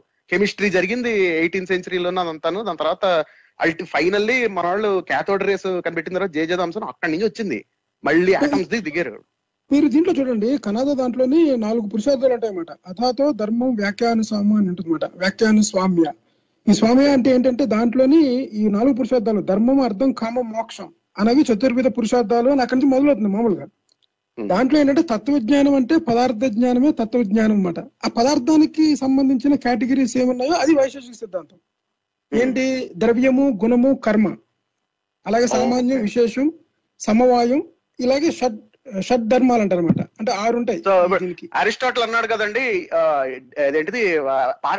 బాడీకి ఒక ఒక అదేంటి ఇంటెన్షన్ ఉంటది అది ఎప్పుడు స్లో అవ్వడానికి యా స్లో అవ్వడానికి అదొక దాని ఏదో అంటారు పెర్సువేషన్ ఉంటది అని ఏదో అంటారు. I think that's the right word Aristotle రాశాడు కదా మెకానిక్స్ రైట్ రైట్ అంటే అట్లా ఉంటాయి. అంటే they are not based on anything they are just ideas అంతే. అంటే దే ఆర్ జస్ట్ ఈ- putting forward ideas even Plato philosophy కూడా అలాగే ఉంటుంది. ప్లేటో ఫిలాసఫీ కూడా మనకి ఫార్మ్స్ ఉంటాయి కదా ఫార్మ్స్ అని. యాక్చువల్గా ఫార్మ్స్ ఏంటంటే ఒక సమ్వేర్ ఇన్ ద హెవెన్ ఎక్కడో ఒక స్వర్గంలో గానీ ఎక్కడో పరమాత్మ దగ్గర గానీ ఒక ఒక లోకంలోని పర్ఫెక్ట్ షేప్స్ ఉంటాయి అనమాట ఫర్ ఎగ్జాంపుల్ సర్కిల్ అనేది మనం చూసే circle is not perfect circle ఆ circle elsewhere there is a perfect circle exist దాని యొక్క ఇంప్రాపర్ ఫార్మ్స్ అన్ని ఎగ్జిస్ట్ అన్నమాట including human. Beings animals trees అన్ని అంతే. అది ప్లేటోది అనమాట యాక్చువల్ యాక్చువల్గా ఇవన్నీ ఐడియాస్ అంతే. వాళ్ళ ఐడియాస్ ఇవి ఐడియాస్ పైగా మీరు చూడండి they actually miss the point కదా. మనం ఈ రోజు ఫిజిక్స్ అంటే మనం దేని గురించి చెప్తాం? మనం జరుగుతున్న వాటిని హైపోథసిస్ చెప్తాం మనం థీరీలు కదా. వాటిని రిఫైన్ చేసి ఎక్స్పెరిమెంటల్గా డేటా పెట్టి. సో వాళ్ళ అప్పట్లో అది కాదు వాళ్ళ మోటివేషన్ అవును. ఈవెన్ కర్మ అనే పదాన్ని మనం ఒక చలనం ఒక మూమెంట్ అని కింద తీసుకున్నా సరే అది ప్యూర్ ఫిజిక్స్ దాంట్లోకి రాదు. ఒక ఐడియాలజీ అని ఒకటి మనం అంత ముందు చెప్పుకున్నాం కదా ఏంటి మన న్యాచురల్ ఫిలాసఫర్స్ ఉన్నారు చూసారా? తెలియస్ నుంచి వాటర్ అని ఫైవ్ ఎలిమెంట్స్ ఉంటాయి కదా వాటర్ ఇంకోటి ఏంటి? ఫైర్ ఎయిర్ ఎర్త్ వీటి నుంచి స్టార్ట్ అయింది అని చెప్పి రకరకాలు ఉంటాయి కదా ప్రతిదీ కూడా. మనకి ఎక్కడి నుంచి స్టార్ట్ అవుతుంది అంటే వాటర్ నుంచి స్టార్ట్ అవుతుంది బేసిక్గా. తర్వాత కాదు మొత్తం అంతా ఇది వాయువు అని వాయువు కాదు తర్వాత ఏమో ఫైర్ అని తర్వాత అరిస్టాటిల్ వచ్చే టైంకి ఫైవ్ ఫైవ్ ఎలిమెంట్స్ వచ్చేస్తాయి. ఈ ఫైవ్ ఎలిమెంట్స్ని. కంబైన్ చేస్తాడు అరిస్టాటిల్. కంబైన్ చేస్తాడు. పెద్ద సెలిస్టియల్ మోడల్ ఇస్తాడు. పైన నీళ్ళతో ఒక లోకం ఉంటదని ఏదో చాలా ఉంటాయి అరిస్టాటిల్ మెకానిక్స్ అవును. కరెక్ట్ సో అంటే వీళ్ళు యాక్చువల్గా క్లైమ్ చేసుకున్నట్టుగా ఫిజిక్స్కి మన అటామిక్ దానికి చూసినా అటామిక్ ఏం కనిపించదు. ఒకళ్ళు కనిపించినా తర్వాత ఇప్పుడు అటామిక్ థియరీ ఎంత డెవలప్ అయిందంటే రియల్గా కాంట్రిబ్యూట్ చేసిన వాళ్ళు ఎవరున్నారంటే మనకి ఈ రోథర్ఫోర్డ్ వీళ్ళే కదా? మనకి బోజ్ అక్కడ నుంచి మనకి ఇప్పుడు ఆల్మోస్ట్ ఎక్కడికి వెళ్ళిపోయాం మనం? Standard model of atom atom atom దగ్గరికి వెళ్ళిపోయాం. అంటే ఏంటి. Fermions almost most fundamental particle indivisible further individual particles వరకు అంటే మోడల్ అనేది మనం డెవలప్ చేసుకుంటూ వచ్చాం యాక్చువల్గా ఇప్పుడు. అక్కడ నుంచి హిగ్స్ బోసన్ వరకు వెళ్ళిపోయాం మనం. మనం అంటే ఐ మీన్ సైన్స్ సాధించిన ఘనతలు అన్నమాట. అందులో ఎక్కడ పాయింట్ ఏంటంటే ఇవన్నీ దాని ఏమంటారు? ఏదో ఐసోలేటెడ్గా కూర్చుని ఆలోచించేసి అబ్స్ట్రాక్ట్గా రాసినవి కావు ఇవి. ఇవన్నీ. ఎక్స్పెరిమెంటల్ డేటా బేసిస్గా పెట్టుకుని తయారు చేసిన థీరీస్ ఇవన్నీ. జేజే థామ్సన్ మేము చూసుకున్నా రూదర్ఫర్డ్ మోడల్ చూసుకున్నా రూదర్ఫర్డ్ అటామిక్ మోడల్ రోజు సడన్గా రాత్రి దేవి కల్లో కనబడితే లేచి బొమ్మ గీసేయలేదు మధ్యలో ప్రోటాన్ వేసి న్యూక్లియస్ వేసి చుట్టూ ఎలక్ట్రాన్లు గీసేయలేదు రూదర్ఫర్డ్ ఎక్స్పెరిమెంట్ చేశాడు. ఆల్ఫా పార్టికల్స్ స్కాటరింగ్ ఎక్స్పెరిమెంట్ చేసిన తర్వాత దాని రిజల్ట్స్ని దాని రిజల్ట్స్ని యాక్చువల్గా ఎక్స్ప్లెయిన్ చేయడానికి మోడల్ తీసుకొచ్చాడు Rutherford so gold exactly gold foil మీద ఆల్ఫా పార్టికల్స్ వేస్తే స్కాటరింగ్. బట్టి. అవును కరెక్ట్ జేజే థామ్సన్ కూడా అంతే ఎలక్ట్రాన్స్ ఉన్నాయని చెప్పి ఊరికే సరదాగా ఏదో భలే ఉందిరా ఇదేదో నెగిటివ్ చార్జ్ పార్టికల్స్ ఉంటే బాగుంటుంది కదా అని చెప్పని ఏదో కవిత్వం లాగా ఆలోచించేసి నాకు తెలిసిపోయింది అని చెప్పని రాసేలేదు J J Thomson cathode tube experiment చేసిన తర్వాత ఆ డేటాను ఎక్స్ప్లెయిన్ చేయడానికి ఈ మోడల్స్ ప్రపోజ్ చేసి ఇవి మెల్లి మెల్లిగా ఇవి మీకు ఇంకా ఫార్మలైజ్ అయ్యాయి. బోర్ అటామిక్ మోడల్ కూడా అంతేనండి. హైడ్రోజన్ స్పెక్ట్రల్ లైన్స్ ఎక్స్ప్లెయిన్ చేయడానికి బోర్ అటామిక్ మోడల్ తీసుకొచ్చాడు. తర్వాత. యా అంటే సో ఎనీథింగ్ జనరల్ అందుకే అంటారండి ఇప్పుడు సైంటిఫిక్ థీరీస్ ఏమన్నా సరే they all based on some sort of experimental data. Of course అవి ప్రిడిక్ట్ చేస్తాయి రేపు పొద్దున ఇంకో ఎక్స్పెరిమెంట్ చేస్తే ఇట్లా అవుతుందని. కానీ they themselves actually were attempts to explain experimental data empirical data. Observational data అన్నమాట. న్యూటన్ కూడా చేసింది అదే. మెకానిక్స్ గెలీలియో ఏదైతే చేశాడు. గెలీలియో రిలేటివిటీ ప్రిన్సిపల్ కూడా యాక్చువల్గా ప్రపోజ్ చేశాడు. పడవలో వెళ్తున్నా మీకు నేల మీద ఉన్న యూనిఫామ్ వెలసిటీ వెళ్తుంటే రెండు ఒకలాగే ఉంటాయి మీకు ఎక్స్పెరిమెంట్స్ అని చెప్పని. ఐన్స్టైన్ దాన్ని తర్వాత ఇంకా డెవలప్ చేశాడు అనుకోండి. బట్ బట్ పాయింట్ ఏంటంటే గెలీలియో టైం ఏవైతే జరిగిందో ఆల్రెడీ ఆ డేటాని న్యూటన్ ప్రెటీ మచ్ సింథసి ఒక మూడు సూత్ర ఒక త్రీ లాస్ కింద సింపుల్ మ్యాథమెటికల్ ఈక్వేషన్స్ కింద దాన్ని టోటల్ మొత్తం ఎక్స్ప్లెయిన్ చేయొచ్చు అని చెప్పి చూపించాడు. న్యూటన్ వర్క్ అది అంటే దాని మోటివేషన్ అది. అలాగే గ్రావిటీ కూడా అంతే అదే వర్క్. ఈ కెప్లర్ టైకోబ్రాహే వీళ్ళు చేసిన వర్క్ వీళ్ళు వీళ్ళు కలెక్ట్ చేసిన డేటాని ప్రతి మచ్ ఒక ఒక ఇది ఈ మెకానిక్స్ ప్లస్ ఈ ఈక్వేషన్ ఈ ఇన్వర్స్ స్క్వేర్ లా పెడితే మీకు మొత్తం డేటా అంతా వచ్చేస్తుంది దీనిలోంచి అని చెప్పి చూపించాడు న్యూటన్. అవును. ఈ పోస్ట్లో రండి. ఈ పోస్ట్లో ఏం రాసి ఉంటుంది అంటే కనాదా చెప్పింది ఏముంటుందంటే వేగ అనే దాని మీద ఉన్నట్టు ఉంటుందంటే నియమిత విశేషణాత్ కర్మనో జాయితే అని ఉంటుంది అనమాట అంతే లైన్. ఆ లైన్ న్యూటన్ ఫస్ట్ లా అంట. ఇప్పుడు నియమిత. విశేషణాత్ కర్మనో జాయితే అంటే అది న్యూటన్ ఫస్ట్లో ఎలా డైరైవ్ చేస్తారు ఆ మాట నుంచి? ఆ సాంస్క్రిట్ లైన్ నుంచో ఆ శ్లోకం నుంచో ఆ మీరన్న ఆ కవిత నుంచో న్యూటన్ ఫస్ట్లో దానికి లింక్ ఏంటో నాకు తెలియదు తెలియదు కదా మరి అంటే అలా రాసేస్తున్నారు అన్నమాట వీళ్ళు. అంటే రాసేసి ముందు పబ్లిష్ చేసేసి అది కూడా ఒక ప్రామినెంట్ ఒక మంచి స్కాలర్స్లో నుంచి వచ్చింది అనుకోండి దాన్ని తెలుసా మీకు? న్యూటన్ అని చెప్తున్నాడు. కానీ మీరు ఒకవేళ చదివితే దాని నుంచి మీరు హై స్కూల్లో మీరు ఇది టీచ్ చెప్పారనుకోండి కిడ్స్కి దాని నుంచి మీకు ఎఫ్ ఈక్వల్ ఎంఏ ఎలా వస్తుంది మీకు? రాదు. మీకు క్యాలిక్యులస్ లేదా ఏది రాదండి. న్యూటన్ అది you can't even make sense of anything మీకు త్వరణం అన్న కాన్సెప్ట్ లేనిదే వేగం అన్న కాన్సెప్ట్ లేదంటే వేగం అనేది డిస్టెన్స్ ఎలా చేంజ్ అవుతుందో బై టైం అంటే యా ఎంత దూరం ప్రయాణిస్తున్నావు ఎంత టైంలో ప్రయాణిస్తున్నావు అన్న దాని నిష్పత్తి వేగం అని తెలియదు మీకు ఏం తెలియదు యాక్చువల్గా నిష్పత్తి కూడా కాదు రేషియో కూడా కాదు పర్ఫెక్ట్ రేషియో కాదు. అది డిఫరెన్షియల్ అది యూనో సో క్యాలిక్యులస్కి వచ్చేస్తాం మళ్ళీ అక్కడ. అవునండి ఇప్పుడు మనకి అదే మనం నిన్న అది చెప్పుకున్నాం కదా దాని పేరు ఏంటి క్యాలిక్యులస్లో difference differentiation is nothing but finding the slope అవును జామెట్రిక్గా చూస్తే అవును. జామెట్రిక్గా చూస్తే మన మొత్తం అంతా క్యాలిక్యులస్ అంతా మనం ఈజీగా ఎక్స్ప్లెయిన్ చేయాలంటే మనం ఒక దాని పేరు క్వాడ్రాటిక్ ఫార్ములా దాన్ని ఏమంటారు దాని పేరు? మన ఉంటది కదా వన్ టూ త్రీ ఫోర్ అని తీసుకొని ఎక్స్ వై యాక్సెస్ తీసుకొని మనం దాంట్లోని ఒక యూనిట్ సర్కిల్ తీసుకొని ఎక్స్ప్లెయిన్ చేయొచ్చు. లేదంటే మాకు స్ట్రైట్ లైన్ యొక్క స్లోప్ని ఫైండ్ చేయాలంటే డిఫరెన్షియేషన్ కట్టుకుంటే. అంటే దాని ఏంటి? రేట్ ఆఫ్ చేంజే కదా. Rate of change of velocity ఇది మన మోషన్కి అప్లై చేస్తాయి. Acceleration rate of change of speed అయితే మీకు అది యాక్సిలరేషన్ అవుతుంది. అంటే మీకు అంటే సెకండ్ ఆర్డర్ డిఫరెన్షియల్ అంటే మీకు యాక్చువల్గా మీరు దేని మెషర్ చేస్తారు మామూలుగా ఎక్స్ప్లెయిన్ చేసినట్టు దూరం ఎంత జరిగింది అన్నది కదా కొలిచేది మీరు. ఫిజికల్గా మీరు స్కేల్ పెట్టి కొలిస్తే దూరాన్ని కొలుస్తారు. ఎంత టైమును డిస్టెన్స్ని కొలు కొలుస్తారు మీరు. దాని దాని సెకండ్ డిఫరెన్షియల్ థీమ్ లేదా అది ఎట్లా చేంజ్ అవుతుంది? అంటే కంటిన్యూస్లీ చేంజింగ్ వేరియబుల్ ఈ డిస్టెన్స్ని మీరు సెకండ్ ఆర్డర్ డిఫరెన్షియల్ తీయందే మీకు యాక్సిలరేషన్ దగ్గర వెళ్ళరు అసలు యాక్చువల్గా. అంటే నేను మ్యాథమెటికల్ గాను మీకు ఫిజికల్గా కూడా ఈ కాన్సెప్ట్ ఉండాలి. ఉన్నదే మీకు అసలు మీరు కైనమెటిక్స్ కూడా వెళ్ళరు మీరు.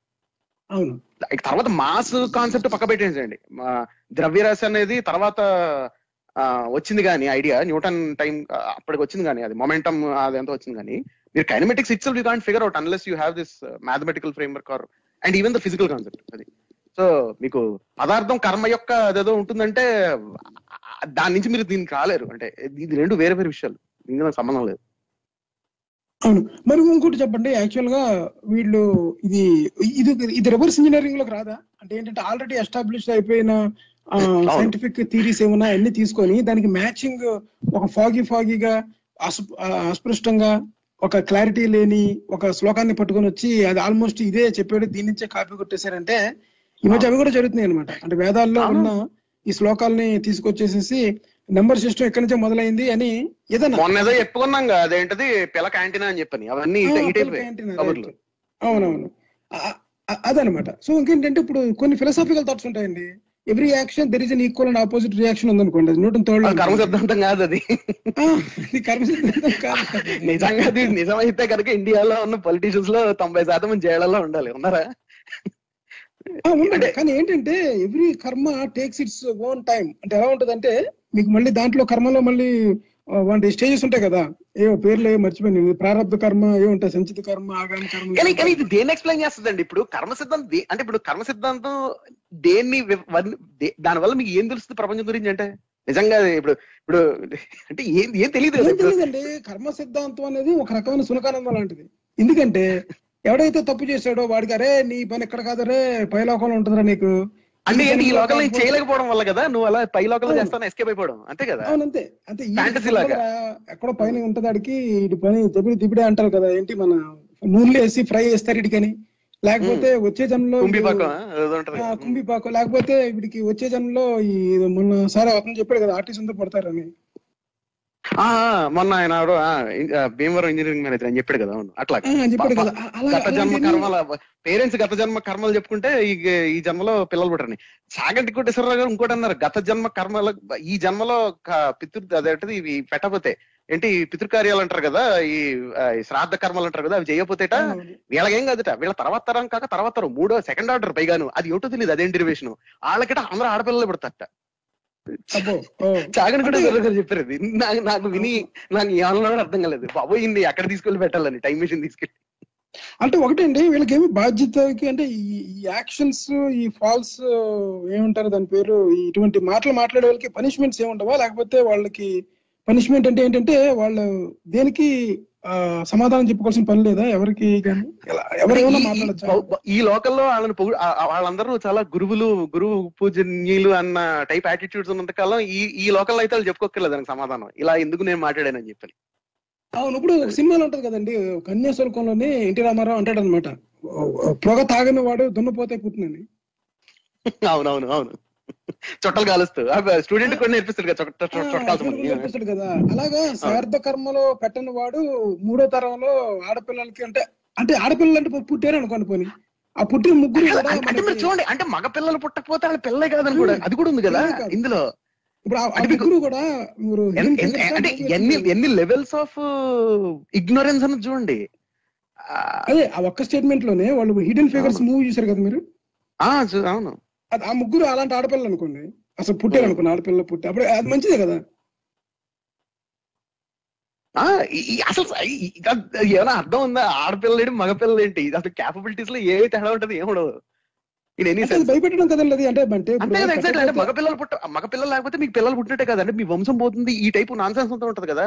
ఈ వంశం పోడాలి మగపిల్ల మగపిల్లలు లేకపోతే వంశాలు పోతాయని ఈ టైప్ యాటిట్యూడ్స్ ఉన్నాయి కదా. ఈ యాటిట్యూడ్ అది. అంటే అది అదో పనిష్మెంట్ లాగా. అంటే ఏంటి? ఇప్పుడు మీరు కనుక ఇప్పుడు శ్రాద్ధ కర్మలు చేయకపోతే మూడో తరం. మీకు కాదు మీ కొడుకులకి కొడుకులకి వాళ్ళకి పుట్టరు ఆడపిల్లలు అని. సారీ వాళ్ళకి మగపిల్లలు పుట్టరు అందరూ ఆడపిల్లలు పుడతారు. ఏంటండి ఏమన్నా అంటే? అవును. ఇంకో ఇంకో సంగతి తెలుసా మీకు? మళ్ళీ ఇంకొక ఇంకొక అదే ప్రవచనకర్త అలాంటి ప్రవచనకర్త ఇంకోళ్ళు ఎలాగ చేస్తారంటే ఇఫ్ యూ వరీ అబౌట్ నీ కోసం వరి అవ్వు నీ కొడుకు కోసం వరి నీ మనవడు కోసం వరి అవ్వు ముని మనవడు కోసం పట్టించుకోద్దని చెప్తుంది. ఎవరో ఈ కొత్తగా పుట్టుకొస్తున్న పుట్టుకొడుకుల్లాగా కొంతమంది ఈ వేదాంతులు స్పిరిచువల్ చెప్తుంటారు కదా. దేంట్లో ఆస్తి సంపాదించడంలో అంటే? ఆస్తి సంపాదించడంలో కానీ లేకపోతే ఊరికి అయ్యో లేదా అని. మూడు తరాల వరకు సంపాదించాలనా? ఆ, అదొకటి. అంటే వీళ్ళు నేనున్న దేశంలో ఇన్హెరిటెన్స్ ట్యాక్స్ మీరున్న కంట్రీలో కూడా ఇన్హెరిటెన్స్ ట్యాక్స్ ఘోరంగా ఉంటుందండి. అందుకే జనాలు ట్రస్ట్లో ఓపెన్ చేస్తారు. ట్రస్ట్ ఓపెన్ చేయడము ఇంకోటి గిఫ్ట్ ఇచ్చినా ఫిఫ్టీ పర్సెంట్ ఎంతో ఎంతో కట్టాల్సి ఉంటుంది కదా ట్యాక్స్ అవును ఇన్హెరిటెన్స్ అవును ఇన్హెరిటెన్స్ ట్యాక్స్ ఉంటుంది చాలా ఎక్కువ. ట్యాక్స్ ఉంటుంది కదా. అంటే అది ఏంటంటే మెయిన్ ఒకటి గమనించుకోవాలండి ఇక్కడ. ఈ ఈ ప్రవచనకర్త ఇప్పుడు మన ఇద్దరు మన ఇద్దరికి గొడవ వచ్చింది అనుకోండి ఇప్పుడు అంటే మన ఇద్దరికి గొడవ అంటే ఏముంటుంది అని ఒక ఆర్గ్యుమెంట్ వచ్చింది అనుకోండి. ఈ ఆర్గ్యుమెంట్లో కనాదుడు చెప్పింది కరెక్టా లేకపోతే ఇంకొకరు చెప్పింది కరెక్టా భీష్ముడు చెప్పింది కరెక్టా అని అంటే మనం ఎవరిని అడగాలి?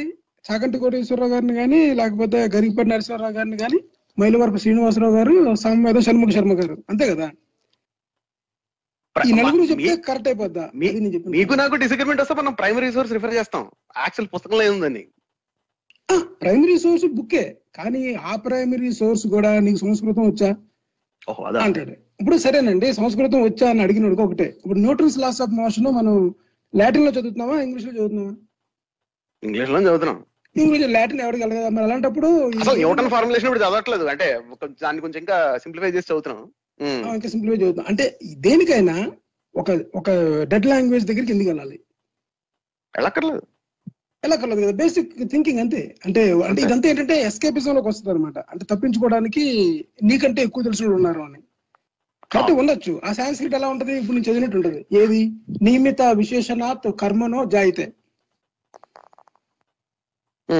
అది అంత పరిస్థితి నేను మూల శ్లోకానికి వెళ్ళాను తీసుకొచ్చాను Newton first law so is it Newton first law కాదు కదా. కాదు ఆబ్వియస్లీ అది అది అదే అనమాట సో బేసిక్ ఏమవుతుందంటే ఈ ఫార్వర్డింగ్లోనే ఉండిపోయారండి వాళ్ళు. ఫార్వర్డ్. చేసి దీని మీద ఇచ్చినడేమో కింద మీకు మళ్ళీ ఏమంటారు? మీరు యాంటీ నేషనల్ అవుతారు. సో ఇక్కడ ఏంటంటే క్యూరియాసిటీ పోయింది. అంటే క్యూరియాసిటీ చాలా ఇంపార్టెంట్ చూడండి పిల్లలకు ఉంటుంది చూడండి క్యూరియాసిటీ ఇప్పుడు మీరు ఏమైనా చెప్పారు అనుకోండి పిల్లలకి ఎందుకు ఇలా ఎందుకు ఇలా ఎందుకు ఇలా అని అడుగుతుంటారు. At some point of time చాలా మంది పేరెంట్స్ ఏం చేస్తారంటే నువ్వు ఇంకా క్వశ్చన్ అడగకూడదని మొదలెడతారు అక్కడ. చెప్పింది వినాలి. పెద్ద మా పెద్దల మాట చద్ది మూట ఇలాంటివి చెప్తారు కదా. కరెక్టే. అంటే పెద్దల మాట చద్ది మూట అన్నప్పుడు అంటే out of experience and wisdom మూట ఏదైనా చెప్పడం అన్నది ఓకే. కానీ అదేంటంటే మీరు క్వశ్చనింగ్ ఆపేయడానికి వాడతారు దాన్ని కదా. కరెక్ట్. అంటే ఒకటండి క్వశ్చన్ పరంపర ఏం చేస్తుంది అంటే అది షేక్ చేస్తుంది అనమాట ప్రస్తుతానికి ఉన్న వ్యవస్థని షేక్ చేస్తుంది క్వశ్చనింగ్ అనేది. అందుకనే ఈ పురాణ ప్రవచనాలు చెప్పే వాళ్ళందరూ కూడా ఈ స్పిరిచువాలిటీ చెప్పే వాళ్ళందరూ కూడా క్వశ్చన్ వాళ్ళే వేసుకొని సమాధానం వాళ్ళే చెప్పేస్తారు. చాలా ఈజీ క్వశ్చన్ చాలా ఈజీ క్వశ్చన్ వేసేసుకుని చాలా సమాధానం. చెప్పేస్తారు అర్థం ఎలా. ఉంటాయంటే అవునండి మనం ఇన్ని చేస్తున్నాం కదండి మరి నిజంగా దేవుడు పనిష్మెంట్ చేయడా? ఆ చేస్తాడండి పనిష్మెంట్ ఎందుకు చేయడు అని మళ్ళీ వాళ్ళే సమాధానం చెప్తారు. అంటే ప్రశ్నలు ఎందుకు అలా అడుగుతారు? అడిగేవాళ్ళు. అవునండి అని ఎందుకు అసలు అవునండి అని మొదలెట్టాడు క్వశ్చన్ అడిగేవాడు. ఒరే బాబు నువ్వు అక్కడ ఆగరా అని మొదలెడతాడు అవునా కదా? అవును. వీళ్ళకి వీళ్ళే రెస్పెక్ట్ ఇచ్చేసుకొని వీళ్ళకి వీళ్ళే క్వశ్చన్ ఫామ్ చేసేసుకొని ఇది ఎలా ఉంటాయంటే క్వశ్చన్స్ మూడొత్తులు వేయాలా నాలుగొత్తులు వేయాలా అన్నట్టు ఉంటుంది క్వశ్చన్ అది ధర్మ సందేహం అంటారు. దాని ధర్మ సందేహం అంటారు. అది ఏం ధర్మం ఏం సందేహం నాకు అర్థం కాయింటాస్ వేయండి బొమ్మ పెడితే మూడు బొరుసు పెడితే నాలుగేడు ఏం తేడా పడుతుంది నాకు అర్థం కాదు. దానికి పెద్ద గైడెన్స్ కావాలా ఒకళ్ళు చెప్పడానికి? అవునవును. అప్పుడు అది సందేహం అవుతుంది కానీ ధర్మం ఎందుకు యాడ్ చేశారు ముందు? ఏమో అదేం ధర్మం అర్థం కాదు అదే కదా. ఈ దేనికి ధర్మం అది? అంటే. అది అది. అది ఇప్పుడు ఇది బాగా అయిందండి. ఇప్పుడు సైన్స్ ఇంకొకరు ఏం చేస్తారంటే ఇంకొకరు ఉంటారు మాట అతని కంటే గనుడు అంటారు కదా. వీళ్ళు ఏం చేస్తారంటే ఆ లేదండి అందరూ చెప్పింది ఒకటే. మనం సమన్వయంగా వీళ్ళ చెప్పింది కొంత వాళ్ళు చెప్పింది కొంత వాళ్ళు చెప్పింది కొంత తీసుకోవాలని చెప్పేసేసి చూడండి ఏదో అంటారు కదా పాము చావదు కర్ర పెరగదు అనే టైప్లోని. ఆ టైప్లో చెప్తారు? ఆ టైంలో చెప్తారు వీళ్ళు. ఇంకా వాళ్ళకంటే వీళ్ళే బెటర్ ఎందుకంటే ఇవేవి ఇవి- ఇవేవి యాక్చువల్గా ఇవేవి యూస్ఫుల్ థింగ్స్ అంటే యూస్ఫుల్ థింగ్స్ కాదు నెంబర్ వన్ నెంబర్ టూ ఏంటంటే ఇవేవి నాలెడ్జబుల్ థింగ్స్ కూడా కాదు. ఎందుకంటే మీకు మీకు ఇది వరకు తెలియని దాన్ని మీకు దానికి దాని- దానికి యాక్చువల్గా దానికి ఒక దారి కనబడేది నాలెడ్జ్ అవుతుంది మీకు. అట్లీస్ట్ చూపించగలిగేది. యాక్చువల్గా దాన్ని దాన్ని ఎక్స్ప్లెయిన్ చేయగలిగేది నాలెడ్జ్ అవుతుంది. అంటే in terms of scientific knowledge wise చూసుకుంటే కనుక ఇప్పుడు ఉన్నదాన్ని ఇంకా మిస్టిఫై చేసేసింది నాలెడ్జ్ అవ్వదు. అది ఇగ్నోరెన్స్ అవుతుంది. యాక్చువల్గా మిస్టి ఇగ్నోరెన్స్ ఇంకా మిస్టిఫై చేయడం అవుతుంది. ఇది మన సద్గురు చెప్పినట్టు ఉంటుంది. ఆ సింపుల్ ఇగ్నోరెన్స్ కాంప్లికేటెడ్ ఇగ్నోరెన్స్ అవుతుంది. వీళ్ళు చేసేది అదే ఈ స్పిరిచువల్ హోల్ ప్రవచనాలు కానీ లేకపోతే ఈ స్పిరిచువల్ గురువులు మీరు మీరు అడిగిన దానికి వాళ్ళు ఏం చేస్తారంటే ఒక సింపుల్ ఇగ్నోరెన్స్ ఏదైతే మీకు ఉంటుందో ఒక దాని మీద దాన్ని కాంప్లికేటెడ్ ఇగ్నోరెన్స్కి తీసుకొస్తారు. అంతేగాని దాన్ని కొంత అన్రాఫెల్ చేయడం అనేది ఉండదు అన్సర్టనిటీ కొంత పెట్టి సైంటిఫిక్ మెథడ్ లాగా. ఎందుకంటే ఇప్పుడు కర్మ సిద్ధాంతం తీసుకోండి. కర్మ సిద్ధాంతంలో మొట్టమొదటి ఫండమెంటల్ క్వశ్చన్ ఏంటి? మొదటి కర్మ ఎలా ప్రారంభమైందని కదా. ఇప్పుడు ఇదంతా ఒక చైన్ రియాక్షన్ కదా కర్మ అన్నది. ఈ కర్మకి ఆ. కర్మ ఆ కర్మకి ఈ కర్మ. శరత్ గారు కెనడాలో ఉన్నారంటే అంతకుముందు ఇది చేసినట్టే కదా మంచి పని. ఓహో ఓకే. ఏంటో మంచి పని అప్లై చేసుకోవడం. ఏది? అప్లై చేసుకోవాలన్న థాట్ రావడం కూడా అది కూడా ఆ ముందు రోజు నాకు మంచి భోజనం తింటే నాకు వచ్చిందేమో ఆలోచన అవును కరెక్ట్ అది. అంటే ఇప్పుడు ఈ మొదటి కర్మ ఎలా ప్రారంభమైంది అన్న బేసిక్ క్వశ్చన్స్కి ఈ అతి- అతి తెలివి వాళ్ళు ఉంటారని చెప్పాను కదా అతని కంటే గనులు. వాళ్ళు ఏం చెప్తారంటే అది మనకి తెలియదండి ఆత్మజ్ఞానం పొందిన వాళ్ళకి తెలుస్తుందంట ఓహో పోనీ ఆత్మజ్ఞానం పొందిన వాళ్ళు ఎవరు ఉన్నారంటే ల- మన చుట్టుపక్కల ఎవరు లేరండి రమణ మహర్షి ఉండేవారు ఆయన ఇప్పుడు. నా- చిన్నప్పుడు జోక్ ఉంటదండి పిల్లలు ఒకళ్ళు ఒకళ్ళు అనుకునేవాళ్ళు అనమాట అరే అక్కడ కోతుంది అంటే ఎక్కడ నాకు కనపట్లేదురా అంటే మంచోళ్ళగా కనబడుతుంది అనేవాళ్ళు అది పంచ్ అనమాట దేవతా. వస్త్రాలు దేవతా వస్త్రాలు అనేవారు గుర్తుందా మీకు ఆహా. అంటే దేవతా వస్త్రాలు ఏంటంటే రాజుకి ఒక అతను ఒక దేవతా వస్త్రాలు నేసిస్తారు అంటాడు అనమాట. వచ్చి వచ్చిన తర్వాత ఉత్తిన వస్త్రాలు ఏమి వేయకుండా రాజుకి ఒక బంగారు పళ్ళెలను పెట్టించి ఏనంటే దేవతా వస్త్రాలు అని చెప్తారు అనమాట ఏంటి కనిపించట్లేదంటే ఇవి ఎవరికైతే మనసు నిర్మలంగా ఉంటుందో ఎవరైతే. ధర్మాతుడో వాళ్ళకే కనిపిస్తాయి అంటాడు అనమాట బాగుంది. ఆ టైప్లోని మీరు అన్నట్టుగా ఈ కోతి కనిపించే జోక్ కోతి మంచోళ్ళగా కనబడుతుంది జోక్ నే పాపం దానికే పొలిటికల్గా పాలిష్ చేసి ప్రెజెంట్ చేశాడు పాపం రాజుకి. ఆ రాజుకి ప్రజెంట్ చేశాడు. కరెక్ట్ అంతే అది. ఆ. తర్వాత ఎంత తల ఉందో లేదో ఎవడది తెలియదు రైట్ రైట్ ఇది చాలా దారుణంగా ఉన్నాయండి. అంటే ఇప్పుడు ఈవెన్ ఒకవేళ ఉన్నా ఇప్పుడు మన న్యూటన్ చెప్పినట్టుగా ఎనర్షియా అదన్నీ మీరు ఇంట్లో కూడా చేసుకోవచ్చు. అంటే రెండు బాల్స్ పట్టుకొని వెళ్ళి ఒక ఆగి బాల్ని లేదందుకు మనం ఎప్పుడైనా ఆగిన కార్ని వెనక నుంచి మన కార్ని గుద్దితే మనకి ఎక్కువ డ్యామేజ్ అవుతుంది కదా? సింపుల్ అవును. అది అది యా కన్సర్వేషన్ మూమెంట్ బట్టి వస్తుంది. మూమెంట్ వస్తుంది కదా? కానీ కానీ పాయింట్ ఏంటంటేనండి యాక్చువల్గా మీరు ఇప్పుడంటే మనకి ఏదో చాలా ఇది ఈజీ టూ ఆబ్వియస్ ఇది ఈ మాత్రం తెలియదు అప్పట్లో జనాలు కనిపిస్తుంది కానీ విషయం ఏంటంటే మీరు దేన్నైనా రోల్ చేశారనుకోండి నేల మీద ఏమవుతుంది? అది ఆగిపోతుంది కదా కొంచెం దూరం వెళ్ళి. దేన్నైనా Hmm. సో అరిస్టాటిల్ Hmm, ఏమన్నాడంటే దాన్ని చూసి. అన్నిటికి there is they all they are all persuaded to stop అని అన్- అరిస్టాటిల్ అట్టంటలా యాక్చువల్గా తను ప్రపోజ్ చేశాడు. ఇదే డేటాను పట్టుకుని.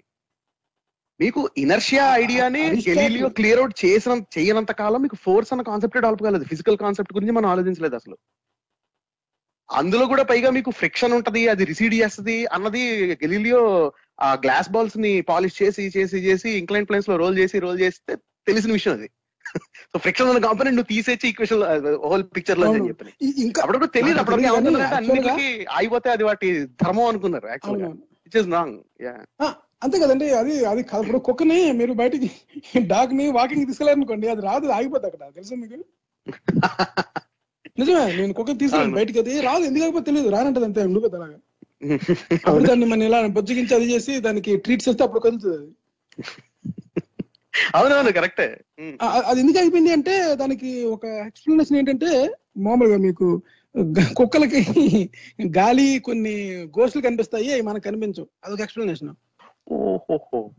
ఓకే ఇంకో ఎక్స్ప్లెనేషన్ ఏంటంటే మామూలుగా అది అది ఇప్పుడు ఇంతకు ముందు మీరు చెప్పారు కదా బాల్ రోల్ చేస్తే అది దానికి కదలాలనుకోవట్లేదు అంతే అది అది దాని స్వహసిద్ధంగా ఎగ్జాక్ట్లీ స్వభావం ధర్మం అది వస్తువు యొక్క ధర్మం. అంటారు కదా. అవన్నీ ఇట్లాంటి ఐడియాలు అవన్నీ ఫిలసాఫికల్ ఐడియాలు ఎటువంటి ఫిజికల్ రిలవెన్స్ కనాదుడు చెప్పిన దాంట్లో కూడా ఉంటాయి. కనాదుడు. చెప్పిన దాంట్లో కూడా ఇలాంటివి ఉంటాయి అన్ని almost so they are all wrong అంటే అంటే అవి ఫిజిక్స్ ఫిజిక్స్లో they don't make any sense at all we have better way of explaining things yeah కదా? ఇంకా ఇంకా ఇంకా కనాదుడు ఇంకా బెటర్ వీటితో పోల్చుకుంటే ఏవి మన ఈ పూర్వ మీమాంస ఉత్తర మీమాంస ఉన్నాయి కదా ఇంకా. మన ఏంటి ఇంకా? ఈ సాంఖ్యము వాటితో పోల్చుకుంటే Kanada is far better okay. అవునండి. అంటే అట్లీస్ట్ ఏంటంటే కాస్త లాజికల్ ఫిలాసఫీ అదే లాజిక్ ఎక్కువ ఉండడం ఉంది ఆ ఫిలాసఫీలో అంటే ఆబ్వియస్లీ కొన్ని ప్రిమైసెస్ అని రాంగ్ అవుతాయి. వాళ్ళు చెప్పిన దాంట్లో. Obviously they wrong natural world గురించి చెప్పిన స్టేట్మెంట్స్ అన్ని జనరల్గా రాంగ్ ఉంటాయి ఇట్లాంటి ఫిలాసఫీస్ ఎందుకంటే తర్వాత మనం ఎక్స్పెరిమెంట్స్ బేసిస్ మీద మన మన అండర్స్టాండింగ్ ఉండాలన్న ఐడియా అన్నది తర్వాత డెవలప్ అయింది కాబట్టి. అవును. యాక్చువల్ గుడ్ థింగ్ ఏంటంటే వైశేషిక దాంట్లోని అది నిరీశ్వరవాదం అన్నమాట. దాంట్లో ఈశ్వర అనే ఎలిమెంట్ ఉండదు. ఓకే అందుకని మీకు అటామిజం లోకి దిగారు. సో అన్ని దిగారు. అనమాట correct right right yeah sure అంటే మనకు ఆల్మోస్ట్ టైం అయిపోయింది. సో మనం బాగా డిస్కస్ చేసాము. థ్యాంక్స్ అంటే మీ పోస్టింగ్లు మీరు దానికి పోస్టులు పెట్టడము క్లియర్ ఎక్స్ప్లెయిన్ చేయడం అనేది చాలా మందికి అవతల వైపు ఉన్న ఆర్గ్యుమెంట్ ఏంటి? లేకపోతే ఇవే దీన్నే ప్రచారం చేసుకొని నిజమే అంతా మనమే కనిపెట్టే ఉంటాం అనుకుంటారు. అంతా మనమే కనిపెడితే నిజంగా అది యూట్యూబ్లో ఉండదండి. నిజంగా మనం కనిపెట్టినట్లయితే దాని మీద పేపర్ రాసి పబ్లిక్ ఇంటర్నేషనల్ వేదిక మీద పబ్లిష్ చేసి మనం క్లెయిమ్ తెచ్చుకుంటాం గ్యారంటీగా అవునండి ఎగ్జాక్ట్లీ రైట్ థ్యాంక్ యూ అండి శరత్ గారు. టైం అయిపోయింది. సో మరి మనం నెక్స్ట్ వీక్ మాట్లాడుకుందాం. Thanks for time thank you అండి. ఓకే అండి బాయ్